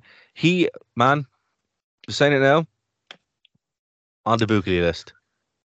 Oh yeah, but uh, like, so I am still so confused with the whole thing with the Boogeyman. Like he had a really short run, and then he went directly into a Legends. Yeah, like, like- but he, I mean, he never really had a run. He was just there. Sparsely. The other thing I was I was looking it up because this is one we've actually covered this before because it's it just baffles me, um, like how he's gotten himself in the position he has. Because like WWE has had amazing wrestlers that they've just let go or or fired from contracts or whatever. Um, so I'm fascinated by how he's managed to get himself into this position. I'm convinced he has pictures of Vince and Shawn Michaels in bed or something. But um, he also eats worms. well, that's the other thing. So when I was probably trying, it. That's when I was- it. when I was trying to find out, Sorry, um, hold on. I I just registered me what you said.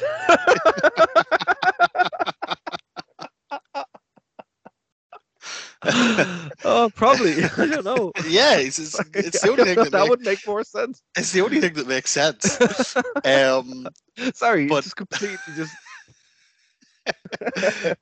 um, Oh, But uh, so whenever I was trying to f- find this out, like I was frantically googling everything I could. Like, what does the Boogeyman have on Vince McMahon? um, one of the things I came across was that the War meeting thing was like right from the start something he was like enthusiastic about. And the reason they went with worms was he was willing, he said, to eat anything. So he Oh, his thing was that he was going to bring like he'd have a big jar of cockroaches and he'd like eat the cockroaches and stuff. And the reason WWE ended up going with worms was because they were worried that if they had critters that could like move around quickly or get into the audience, that's uh that's an insurance issue. So he would have been eating cockroaches if it wasn't for the fact that it's an insurance thing. Oh, that would have been so much worse. I'm sorry. Yeah, and at no Ah. stage, by the way, did they ever gimmick everything in wrestling is gimmicked except these goddamn worms. Every time it was real worms. Oh man, you can see it though. I mean, when you're watching them wrestle, right? Uh, the match isn't great. The match is terrible. But when you're watching them move around and bump, there's just blotches Yes, from the worms. I also noticed that he so he gets in the ring and he there's like not like a lock up, but he's doing that creepy moving around thing. Yeah, And then there's a couple of a couple of tosses, a couple of throws, a couple of whatever. yeah. And then about a minute into the match, he opens his mouth and goes, Rah! and all these worms come out. So I'm like, so that lad coming out to the ring before he stepped through the curtain, below worms in his mouth, did his walk down to the ring and wrestled for a minute, all with worms held in his mouth. It's it's it's pretty grotesque. Um, it is pretty grotesque, and it's like, Vince, what were you doing? Why did you do this? You know, it's just, it's gross, and it is gross, and no one's gonna sit here and say, "Ah, sure wasn't a good crack." It's like, no, man, it was manky. You know, Also, so the at the end of it, he does the thing where he puts the worms in his mouth and then he like spits them out onto whoever he's beat. In this case, the Miz spits them out onto him. I would 100% rather take Jake the Snake's Damien, do the way he used to throw Damien on them after he'd beaten them. I would 100% take that over over spits them into his mouth. worm. Yeah. Oh my god. into his mouth. Uh, It's like okay, the worms itself, that's awful. Into your mouth, I'm like, I I I get up and kill him. Like, Oh yeah. Like, like, Mar- no way, So no Martin, way. You're you're on the card tonight. Uh, you can either wrestle uh, Boogeyman or Viscera. They'd like, Viscera. yeah, I was I'll- gonna say, I was like, give me Viscera any I'll- day. I'll take the broken spine. Yeah. It's just so gross. It's just so gross. But I mean, here's the thing. That's probably what it was. He was willing to go out and do it. And I mean, look, fair play to the Miz. The Miz was probably the same. He's like, oh, you know, I have to go and do this. and it's so thi- this kind of stuff is right up Vince's alley. Like, It is. Remember? it you remember puke? He's gonna puke. Puke. Like, Puke. Vince loves this stuff. Oh, it's so gross, though. I wouldn't mind. You know, you know, my WWE can be kind of carny, and Vince wants to get away from this. This is the most carny thing in the world. most carny. Come and see the freak. Come and see the freak, and that's Yeah. all this was. We make movies. We tell stories, pal. also, here's the Boogeyman. Here's the lad that eat literally eats worms. Literally, that's what he does. Um. Okay. I, the gimmick is cool though. I, other than the worm thing, the you know the the clock and this, the, just the weirdness of it. It's like, you know what it is? I figured it out. Sorry. Bray Wyatt needs to eat worms. Not just project them onto the canvas. No, he needs to eat them, and then Noah Vince will be like, he'd be like, oh, that's it. It's brilliant. So, um, yeah. When was the last time the Boogeyman was in WWE? He Um, he won. Well, he helped. uh He helped Pat Patterson win the the twenty four seven oh God, so fairly recently then. and two thousand and one. He uh also he uh, allowed R-Truth to win the twenty four seven role, the twenty four seven championship. So yeah, there we go. Yeah, just sitting at home picking up that Legends contract paycheck. Do you still think he's eating worms? Look, the fact, he gets that a he, hankering was, sometimes? the fact that he was so eager to do it, like, uh, yeah, I would suggest, like, it'd be a bit like if there was a wrestler who was like, "Yeah, and what's your finisher?" Oh, it's, it's mad. So what I do is, is I I whip my opponent's shoes off and then I suck their toes. He's like, "What? No, man, that's that's your thing. You're you're far too eager to like, you know." I bet you he runs. I bet you he runs like uh like a really financially underperforming fish bait and tackle shop. It's like, how are you making no money? Like this, like where does your stock go? Uh, um, I'm, sorry, I've, I've no idea. Like I'm, I, I just get guess there are a lot of fishermen in the area. How do you sell are worms? There's nothing else Yeah. here. it's the only thing keeping his keeping his fish bait and tackle shop afloat is his legends contract, his legends paycheck that comes in every month. you know what else as well, right? So every time he shows up, they probably have to have a wrangler for the worms. Yes, someone has to go and get them. Go and get them, and like, someone to look after them. It's just, the Production- overhead, and that's incredible. Production is coming in. Uh, there's a good big man match tonight, and he goes, "Oh, all right, we need to send uh, send one of the runners out, go and find like a, a tackle shop or something, and get us a get us a, a big box of worms." And the bigger man's like, "Rory, you're fine. I have a, I have some here. It's, I brought them from home. it's grand. Yeah, I I wanted a snack on the plane anyway, so Oh my god. Oh, fair play to him. Fair play to him. I Yeah, guess. I yeah. guess. Like, you he's know. he's gotten himself into a a comfortable position in life. he can can- enjoy his worms in peace. do what he wants and gets paid to do very little. So the next match is deleted. Uh, who defeated uh, Chavo Guerrero for Oh. the United States Championship? And it's I, funny. I was um go on. It's funny because when you're watching on the network, it's like Chavo Guerrero challenges for the U.S. Championship. It's like against who? It was he against, and it, it was like at one point when I was watching the show, I was like, um, "Oh, this is Chris Benoit's last uh, Armageddon." I'm like, "Oh God, that's so dark." Every time Oh, you're watching them, you're like, "Oh, you're getting close to the murders," and you're like, "Oh, I hate that this is the first thing I think about." You know, every time he shows up. So yeah, when so this was this was December um 2006. Yeah. And then the murder suicide happened in yeah, June 2007. yeah, just before night, literally like the day before Night Champions. It's like six months later, yeah. Um, look, I mean, setting all that aside, uh, Benoit is is one of my favorite wrestlers. Like he can, Yeah. you know, he can usually get me into anything. This match, I was surprised because Chris Benoit and Chavo Guerrero, like, like there's a another great WCW match that uh, uh, on this card, but um, I think it might be. I think the reason I couldn't fully get into this one was because we had an Inferno match Hmm. where a man got set on fire. We had uh, a eight man a tag team match turn into an eight man ladder match where a guy's head exploded, and then we had you know the boogeyman coming out and and wrestling while he had lunch, and like. you were so so we're four matches in now and you're just primed for absolute nonsense and then two guys come out and have like a a pretty straight pretty decent wrestling match and it just kind of you're like oh no no no hold on i've sat through the first three matches so now i'm fully bought into nonsense sports entertainment It's Don't like, be- where's the worms? Damn it! you'll be, Where's be the worms? this wrestling yeah, and I mean that's exactly the same. It's funny because you can actually say the exact same thing about the next match. Then uh, Gregory Helms versus Jimmy Wang Yang, phenomenal WCW match. Like, yeah like good WCW match from like, and I think both these matches were in WCW.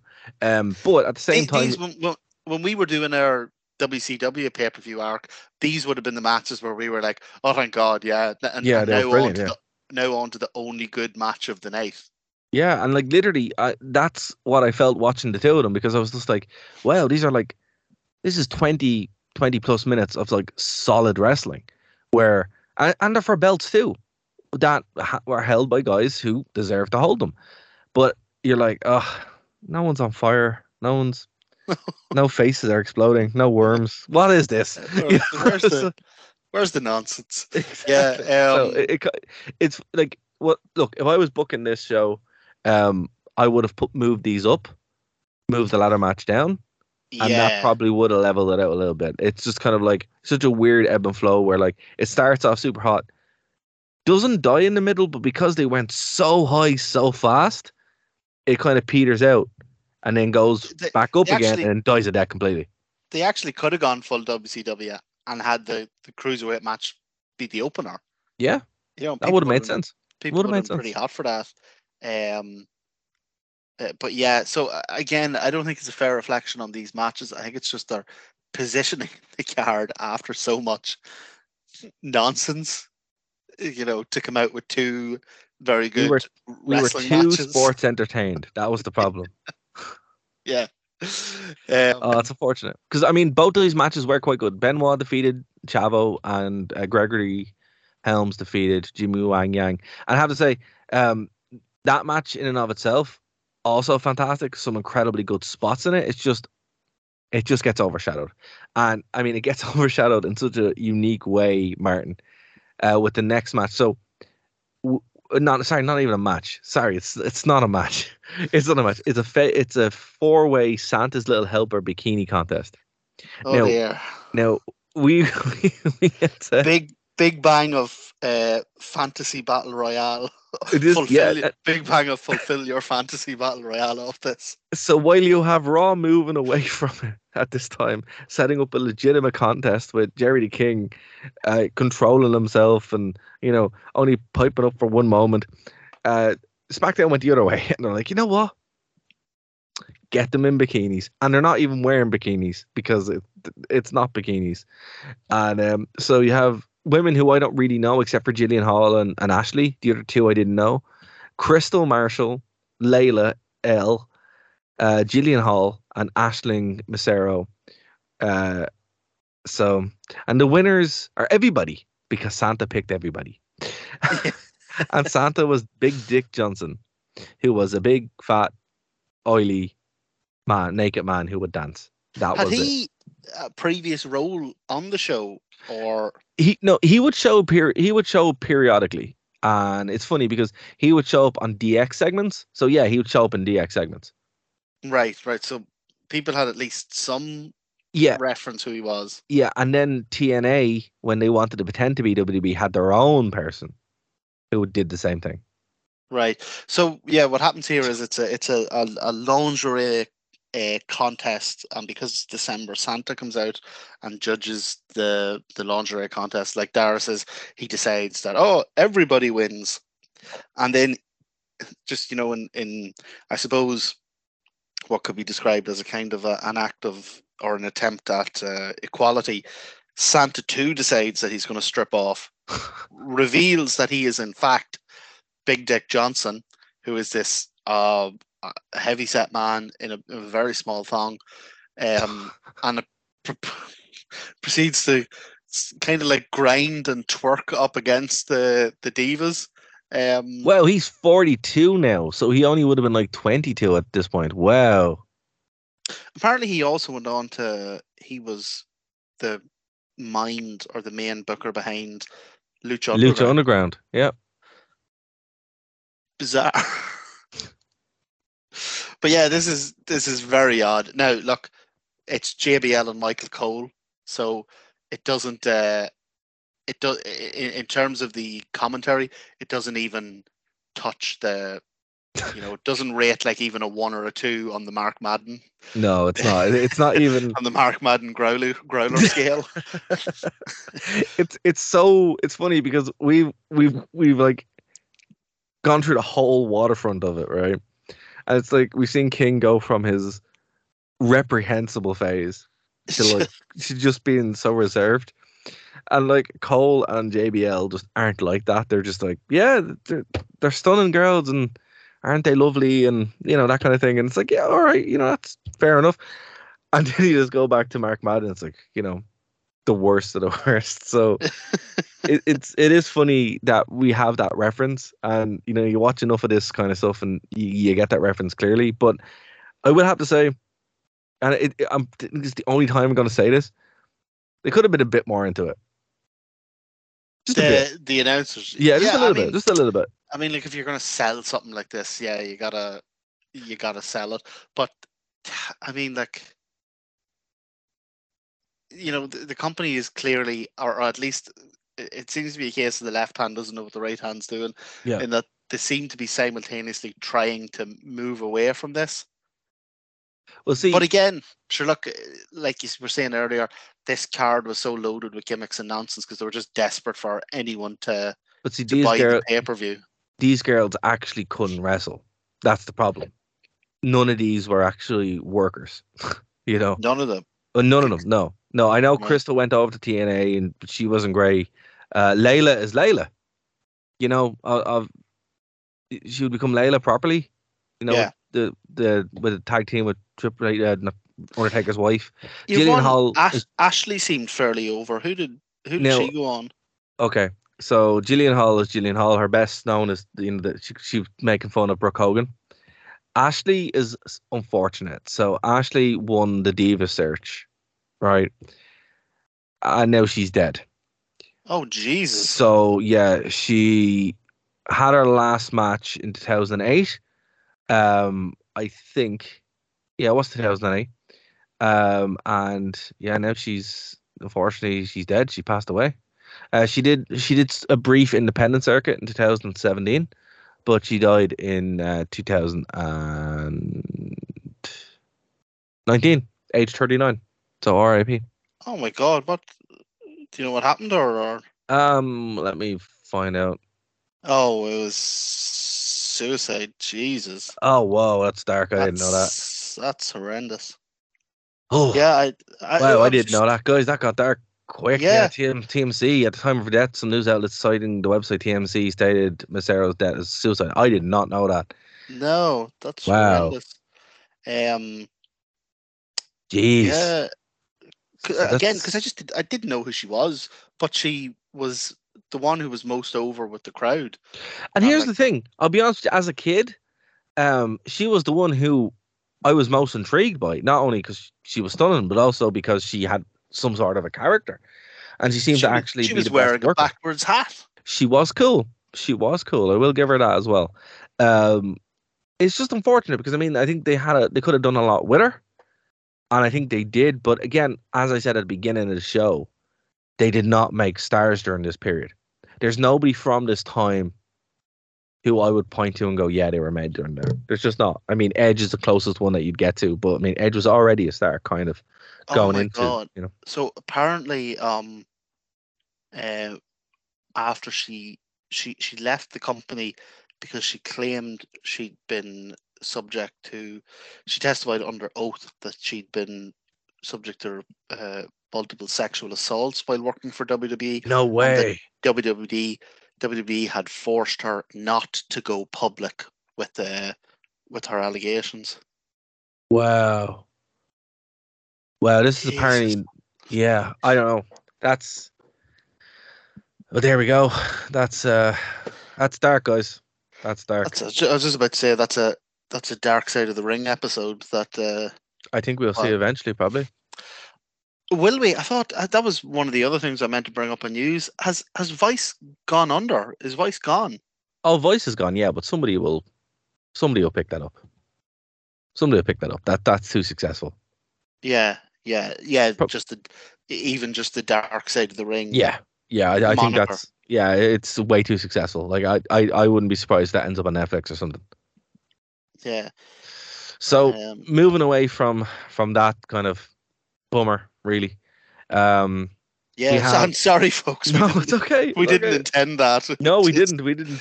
Like, As you can that tell, by was the- genuine curiosity, just because she was so over with the crowd. I, yeah, I, I, no I knew idea who she I knew, was. I knew she died. I didn't realize it was in the, under those circumstances. But uh, yikes. Um, again, this, you know what? So I'm gonna okay.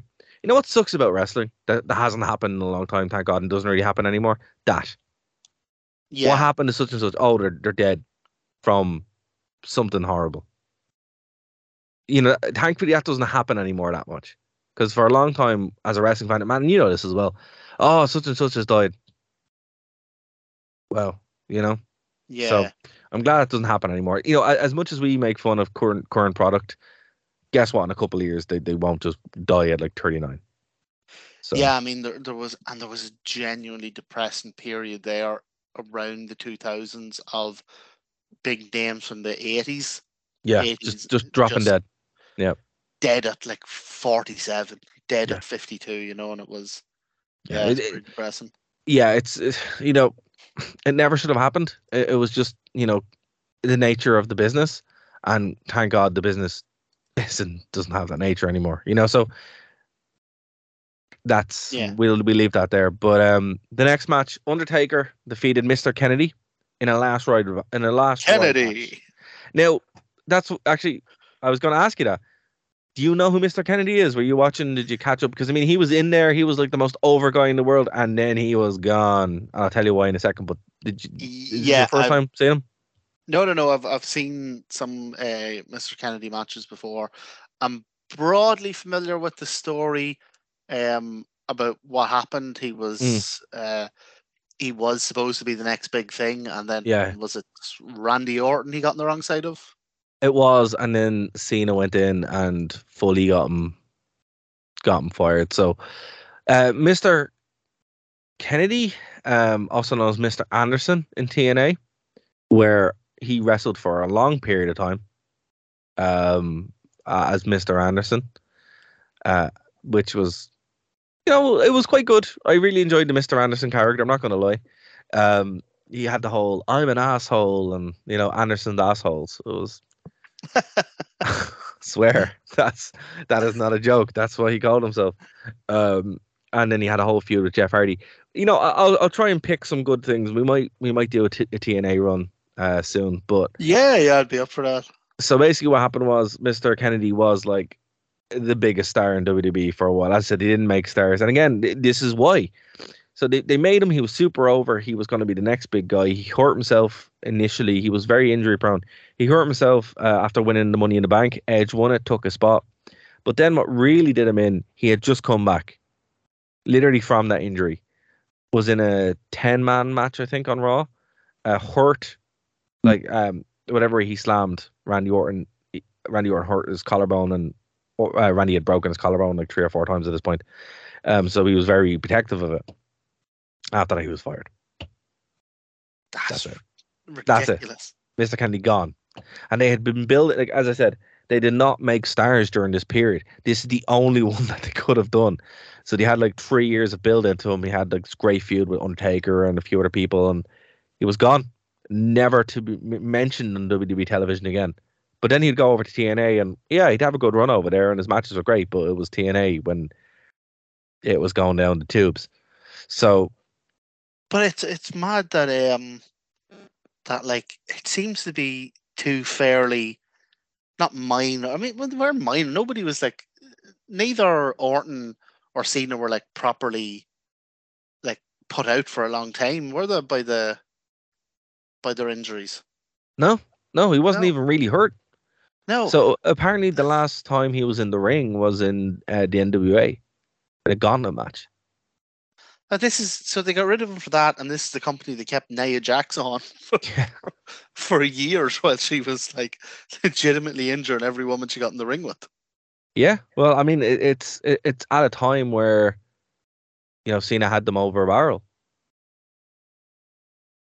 Oh my god, that that's You know, it was, and there's a lot to it there as well. I mean, there's a lot of back and forward of what's going on, but um, apparently he was the one that was like, "No, that's it, you're done." So I think he's still wrestling, but uh, yeah, 2010 was Mr. Anderson's biggest time in in Impact. So he, he did benefit from it as such, but yeah, man, 2007, 2009, that's when he was supposed to be the biggest thing in the world because he actually went through an undefeated streak as well up until his feud with Taker. And it- apparently it was supposed to be uh, the reason why he had Kennedy is because he was supposed to be uh, Mr. McMahon's son. Yeah. Oh, that's right. Yeah, Yeah. and then when that went under, they went with the Hornswoggle. Hornswoggle. I So- think they keep Hornswoggle out the back in a box written on it in case of emergency. Break glass. Insert Hornswoggle into uh, into angle. But look, for me, this was the main event of the night. Uh, we've already talked about the, the, the, the so-called main event was a joke, but this was it. This is what the show started with. This had the great video package. It felt like the main event. Mr. Kennedy was super over. We had the the entrance of the hearse. So okay, uh, to explain the last ride ma- match, I think this is the only one they've had. They might have had another one, but I think this is the only last ride match in WWE history. So it's basically a, a mix between a casket match and an ambulance match. It's basically an ambulance match, but instead of putting them into the ambulance, they put them into the into So- the hearse and then drive over. Yeah, I was slightly confused with this because I thought Kennedy had won it because he throws Undertaker into the hearse and Yeah. he closes the door, and I was like, Yeah. "Oh, that's that's that That's one." it. But Yeah. so apparently, no, you have to then get into Drive. the hearse and drive a certain Distance. distance. It yeah, seemed to be that just was that was stupid. yeah, but that it was- actually it did allow for that. That was a pretty cool uh, camera shot they did where uh, Kennedy throws Taker into the hearse, slams the door, gets in to drive it, and then Hmm. there's like a like a camera in the dashboard of the car, That and you cool. kind of you kind of see Kennedy driving and Taker just rising up behind him. That, that was pretty cool. Yeah, it was cool. And I mean, I think they did actually they did a lot of really good things in this match. Uh, I I still because Undertaker, how old is he at this point? He's probably like fifty, oh, um, it wouldn't be late forties, fifty forties. Yeah, two thousand and six. Two thousand and six. Oh no, yeah, he wouldn't be wouldn't be fifty yet. But I mean, he still had some body, some miles on his body, you know. And the fact that he took that bump, like, yeah, there were some crash mats, obviously, but it's like that was a good bump. That was a good bump off the top of the stage. And I mean, I I can't even remember a time Taker would take something like that. You know, Yeah. it was something he'd do to people, obviously. but I mean, to see him do it, to get it done to him was like, wow. So he was really trying to make And it go- Kennedy here. It goes to show just yeah how much they were, how much they were pushing Kennedy. Yeah, I and I, that was like my big takeaway from this. I was like, wow, you're really, really going to build Kennedy up to be this, this star, and he was. Like he was very, very over. Um, and and even when he lost, I mean, he had a 20 minute war with Undertaker. Under yeah, and and like wasn't pinned, didn't submit. It was No. like so. Yeah, he definitely like you wouldn't come out of this diminished. No, no. Um, yeah, look, it was a decent brawl. Uh, like you say, a couple of big bumps that really kind of lifted it up another level. Um, and the fact that you had you had an up and coming name and you know the big name of Taker. The, Mm. the only thing I noticed about it is that this is smack bang in the middle of Undertaker's. Um, I'm a 14 year old girl who's just discovered mascara era. Oh, yeah. He's Yeah, laying it on. He's Yeah, mad into the mascara. it's a weird look. It's a weird like this is Taker's most off-putting look, if that makes sense for me, because it's like he's just come back as the dead man, but he's wearing the the the gloves, and I don't know, man. It's just it, it's strange. I I preferred him. I preferred him as the American badass, and I Yeah. him uh like he just looked more intimidating. I preferred him as Big Evil when he initially came back, and then even you know when he was in the ministry, that like uh, you know in, in 1999 and that. But this would be the look he'd pretty much keep until he shaved his head, and then came back with it. So I mean, this is this is Undertaker's final run that just so happened to last for about ten years. so you know, and even then, he'd only come back just to um just for the odd Yeah. the odd WrestleMania match. Also, I need to correct you. At this time, Hornswoggle was not known as Hornswoggle.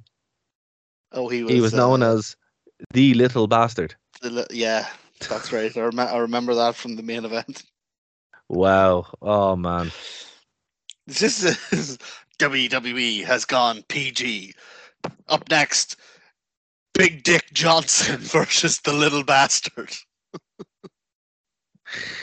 Oh god.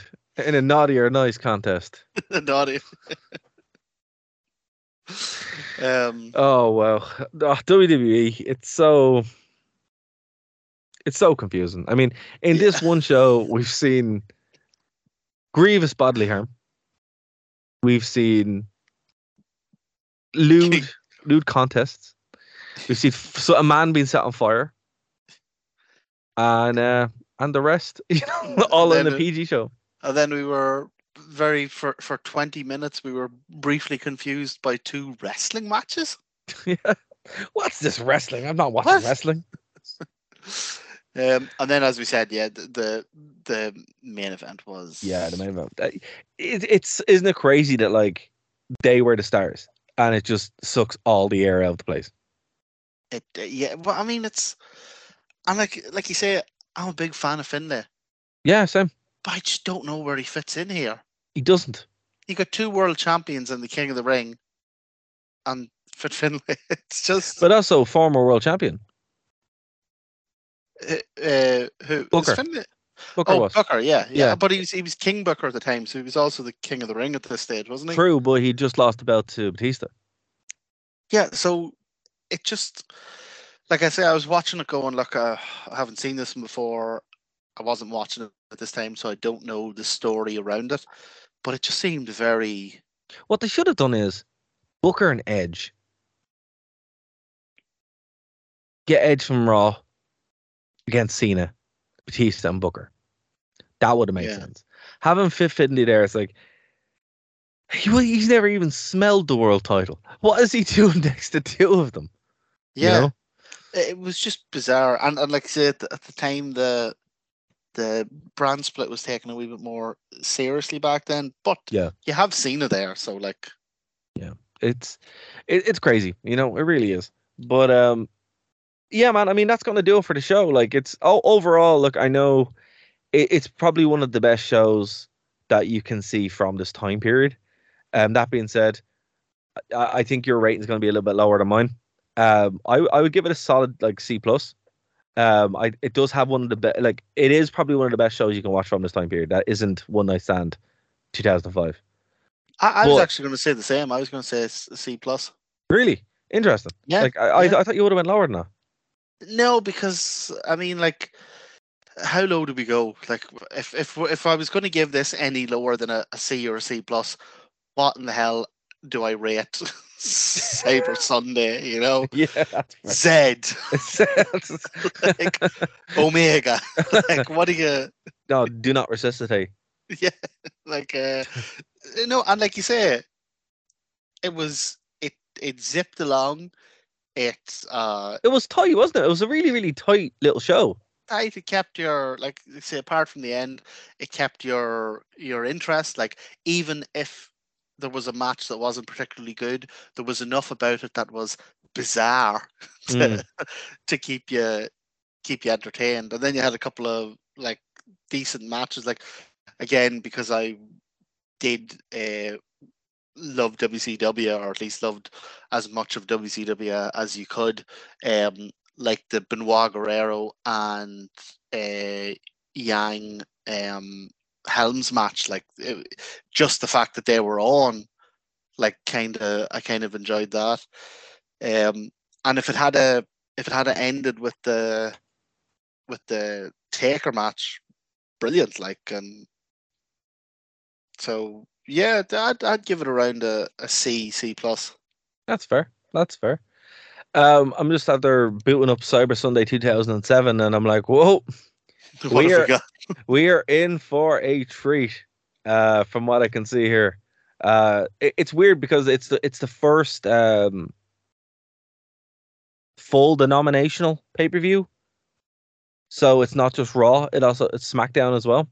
So there's a, there's a lot of lads there now that that we've seen today. So Fit Finlay, uh, Ken Kennedy, CM Punk's first appearance. Oh Uh, y- nice yeah, there's there's a lot to watch, and there's also a costume contest.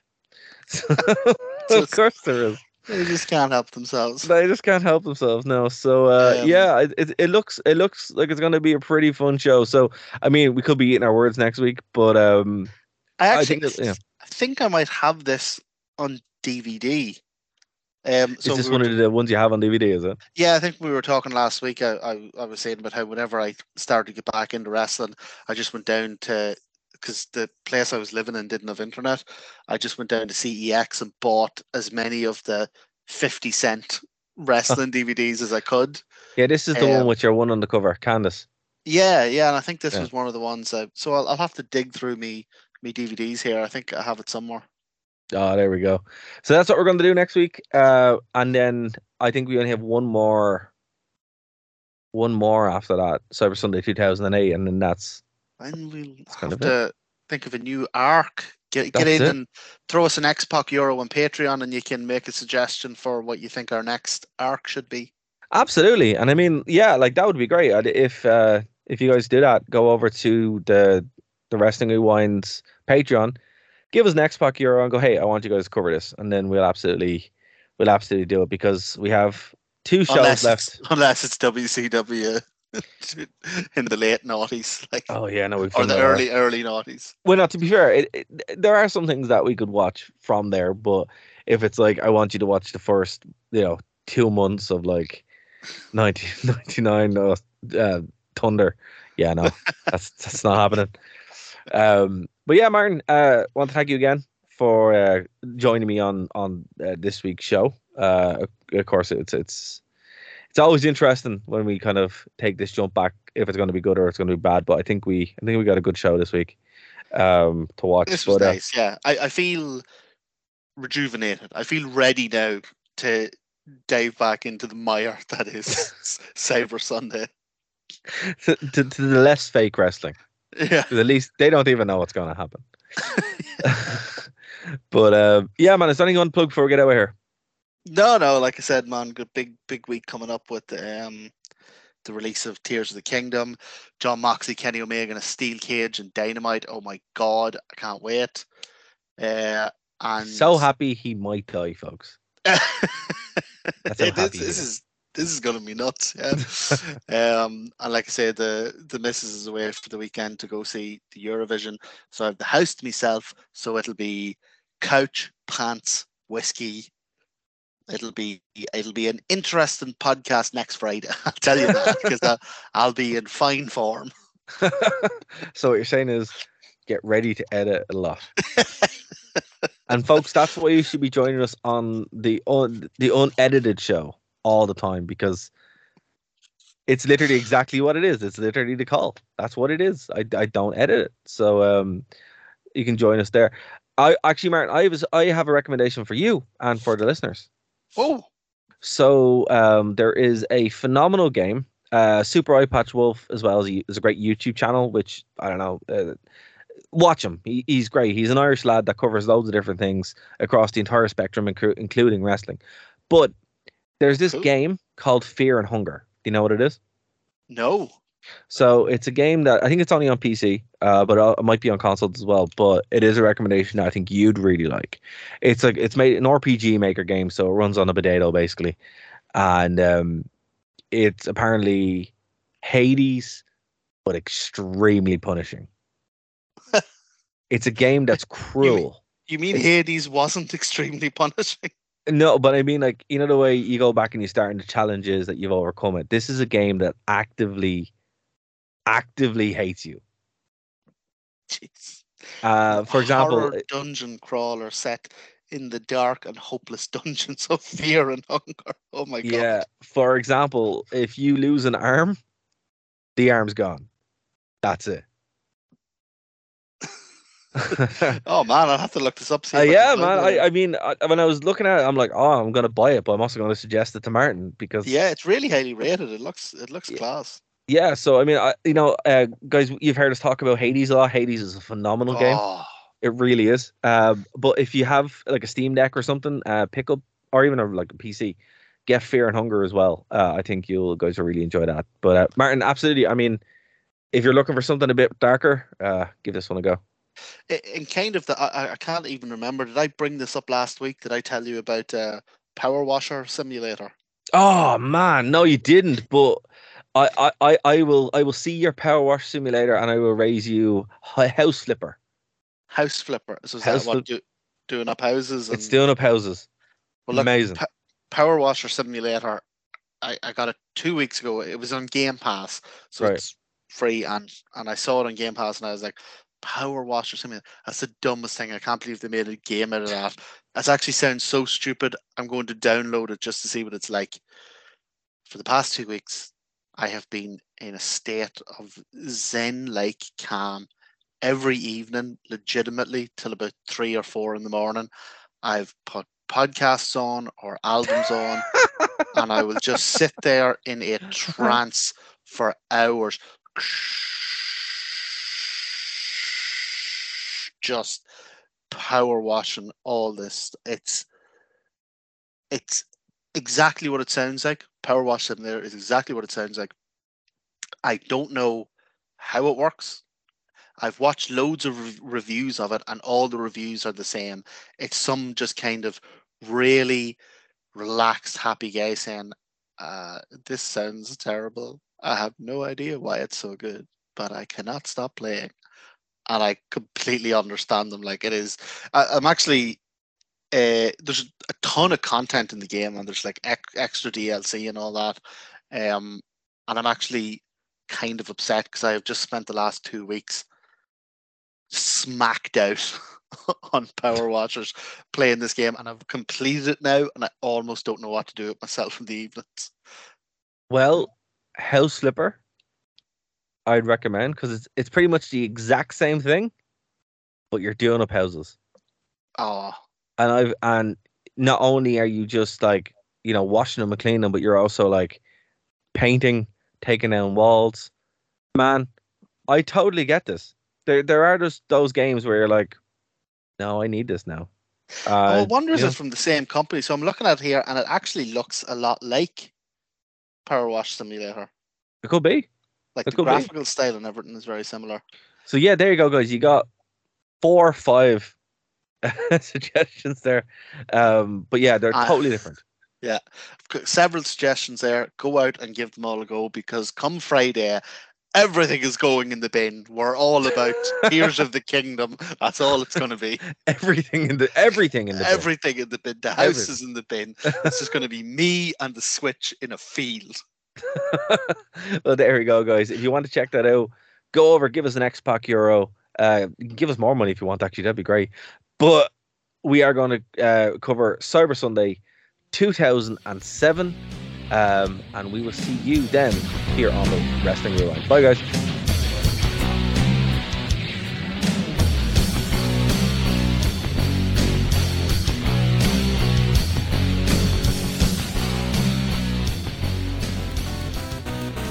Thank you for listening to a Nerd to Know Media production.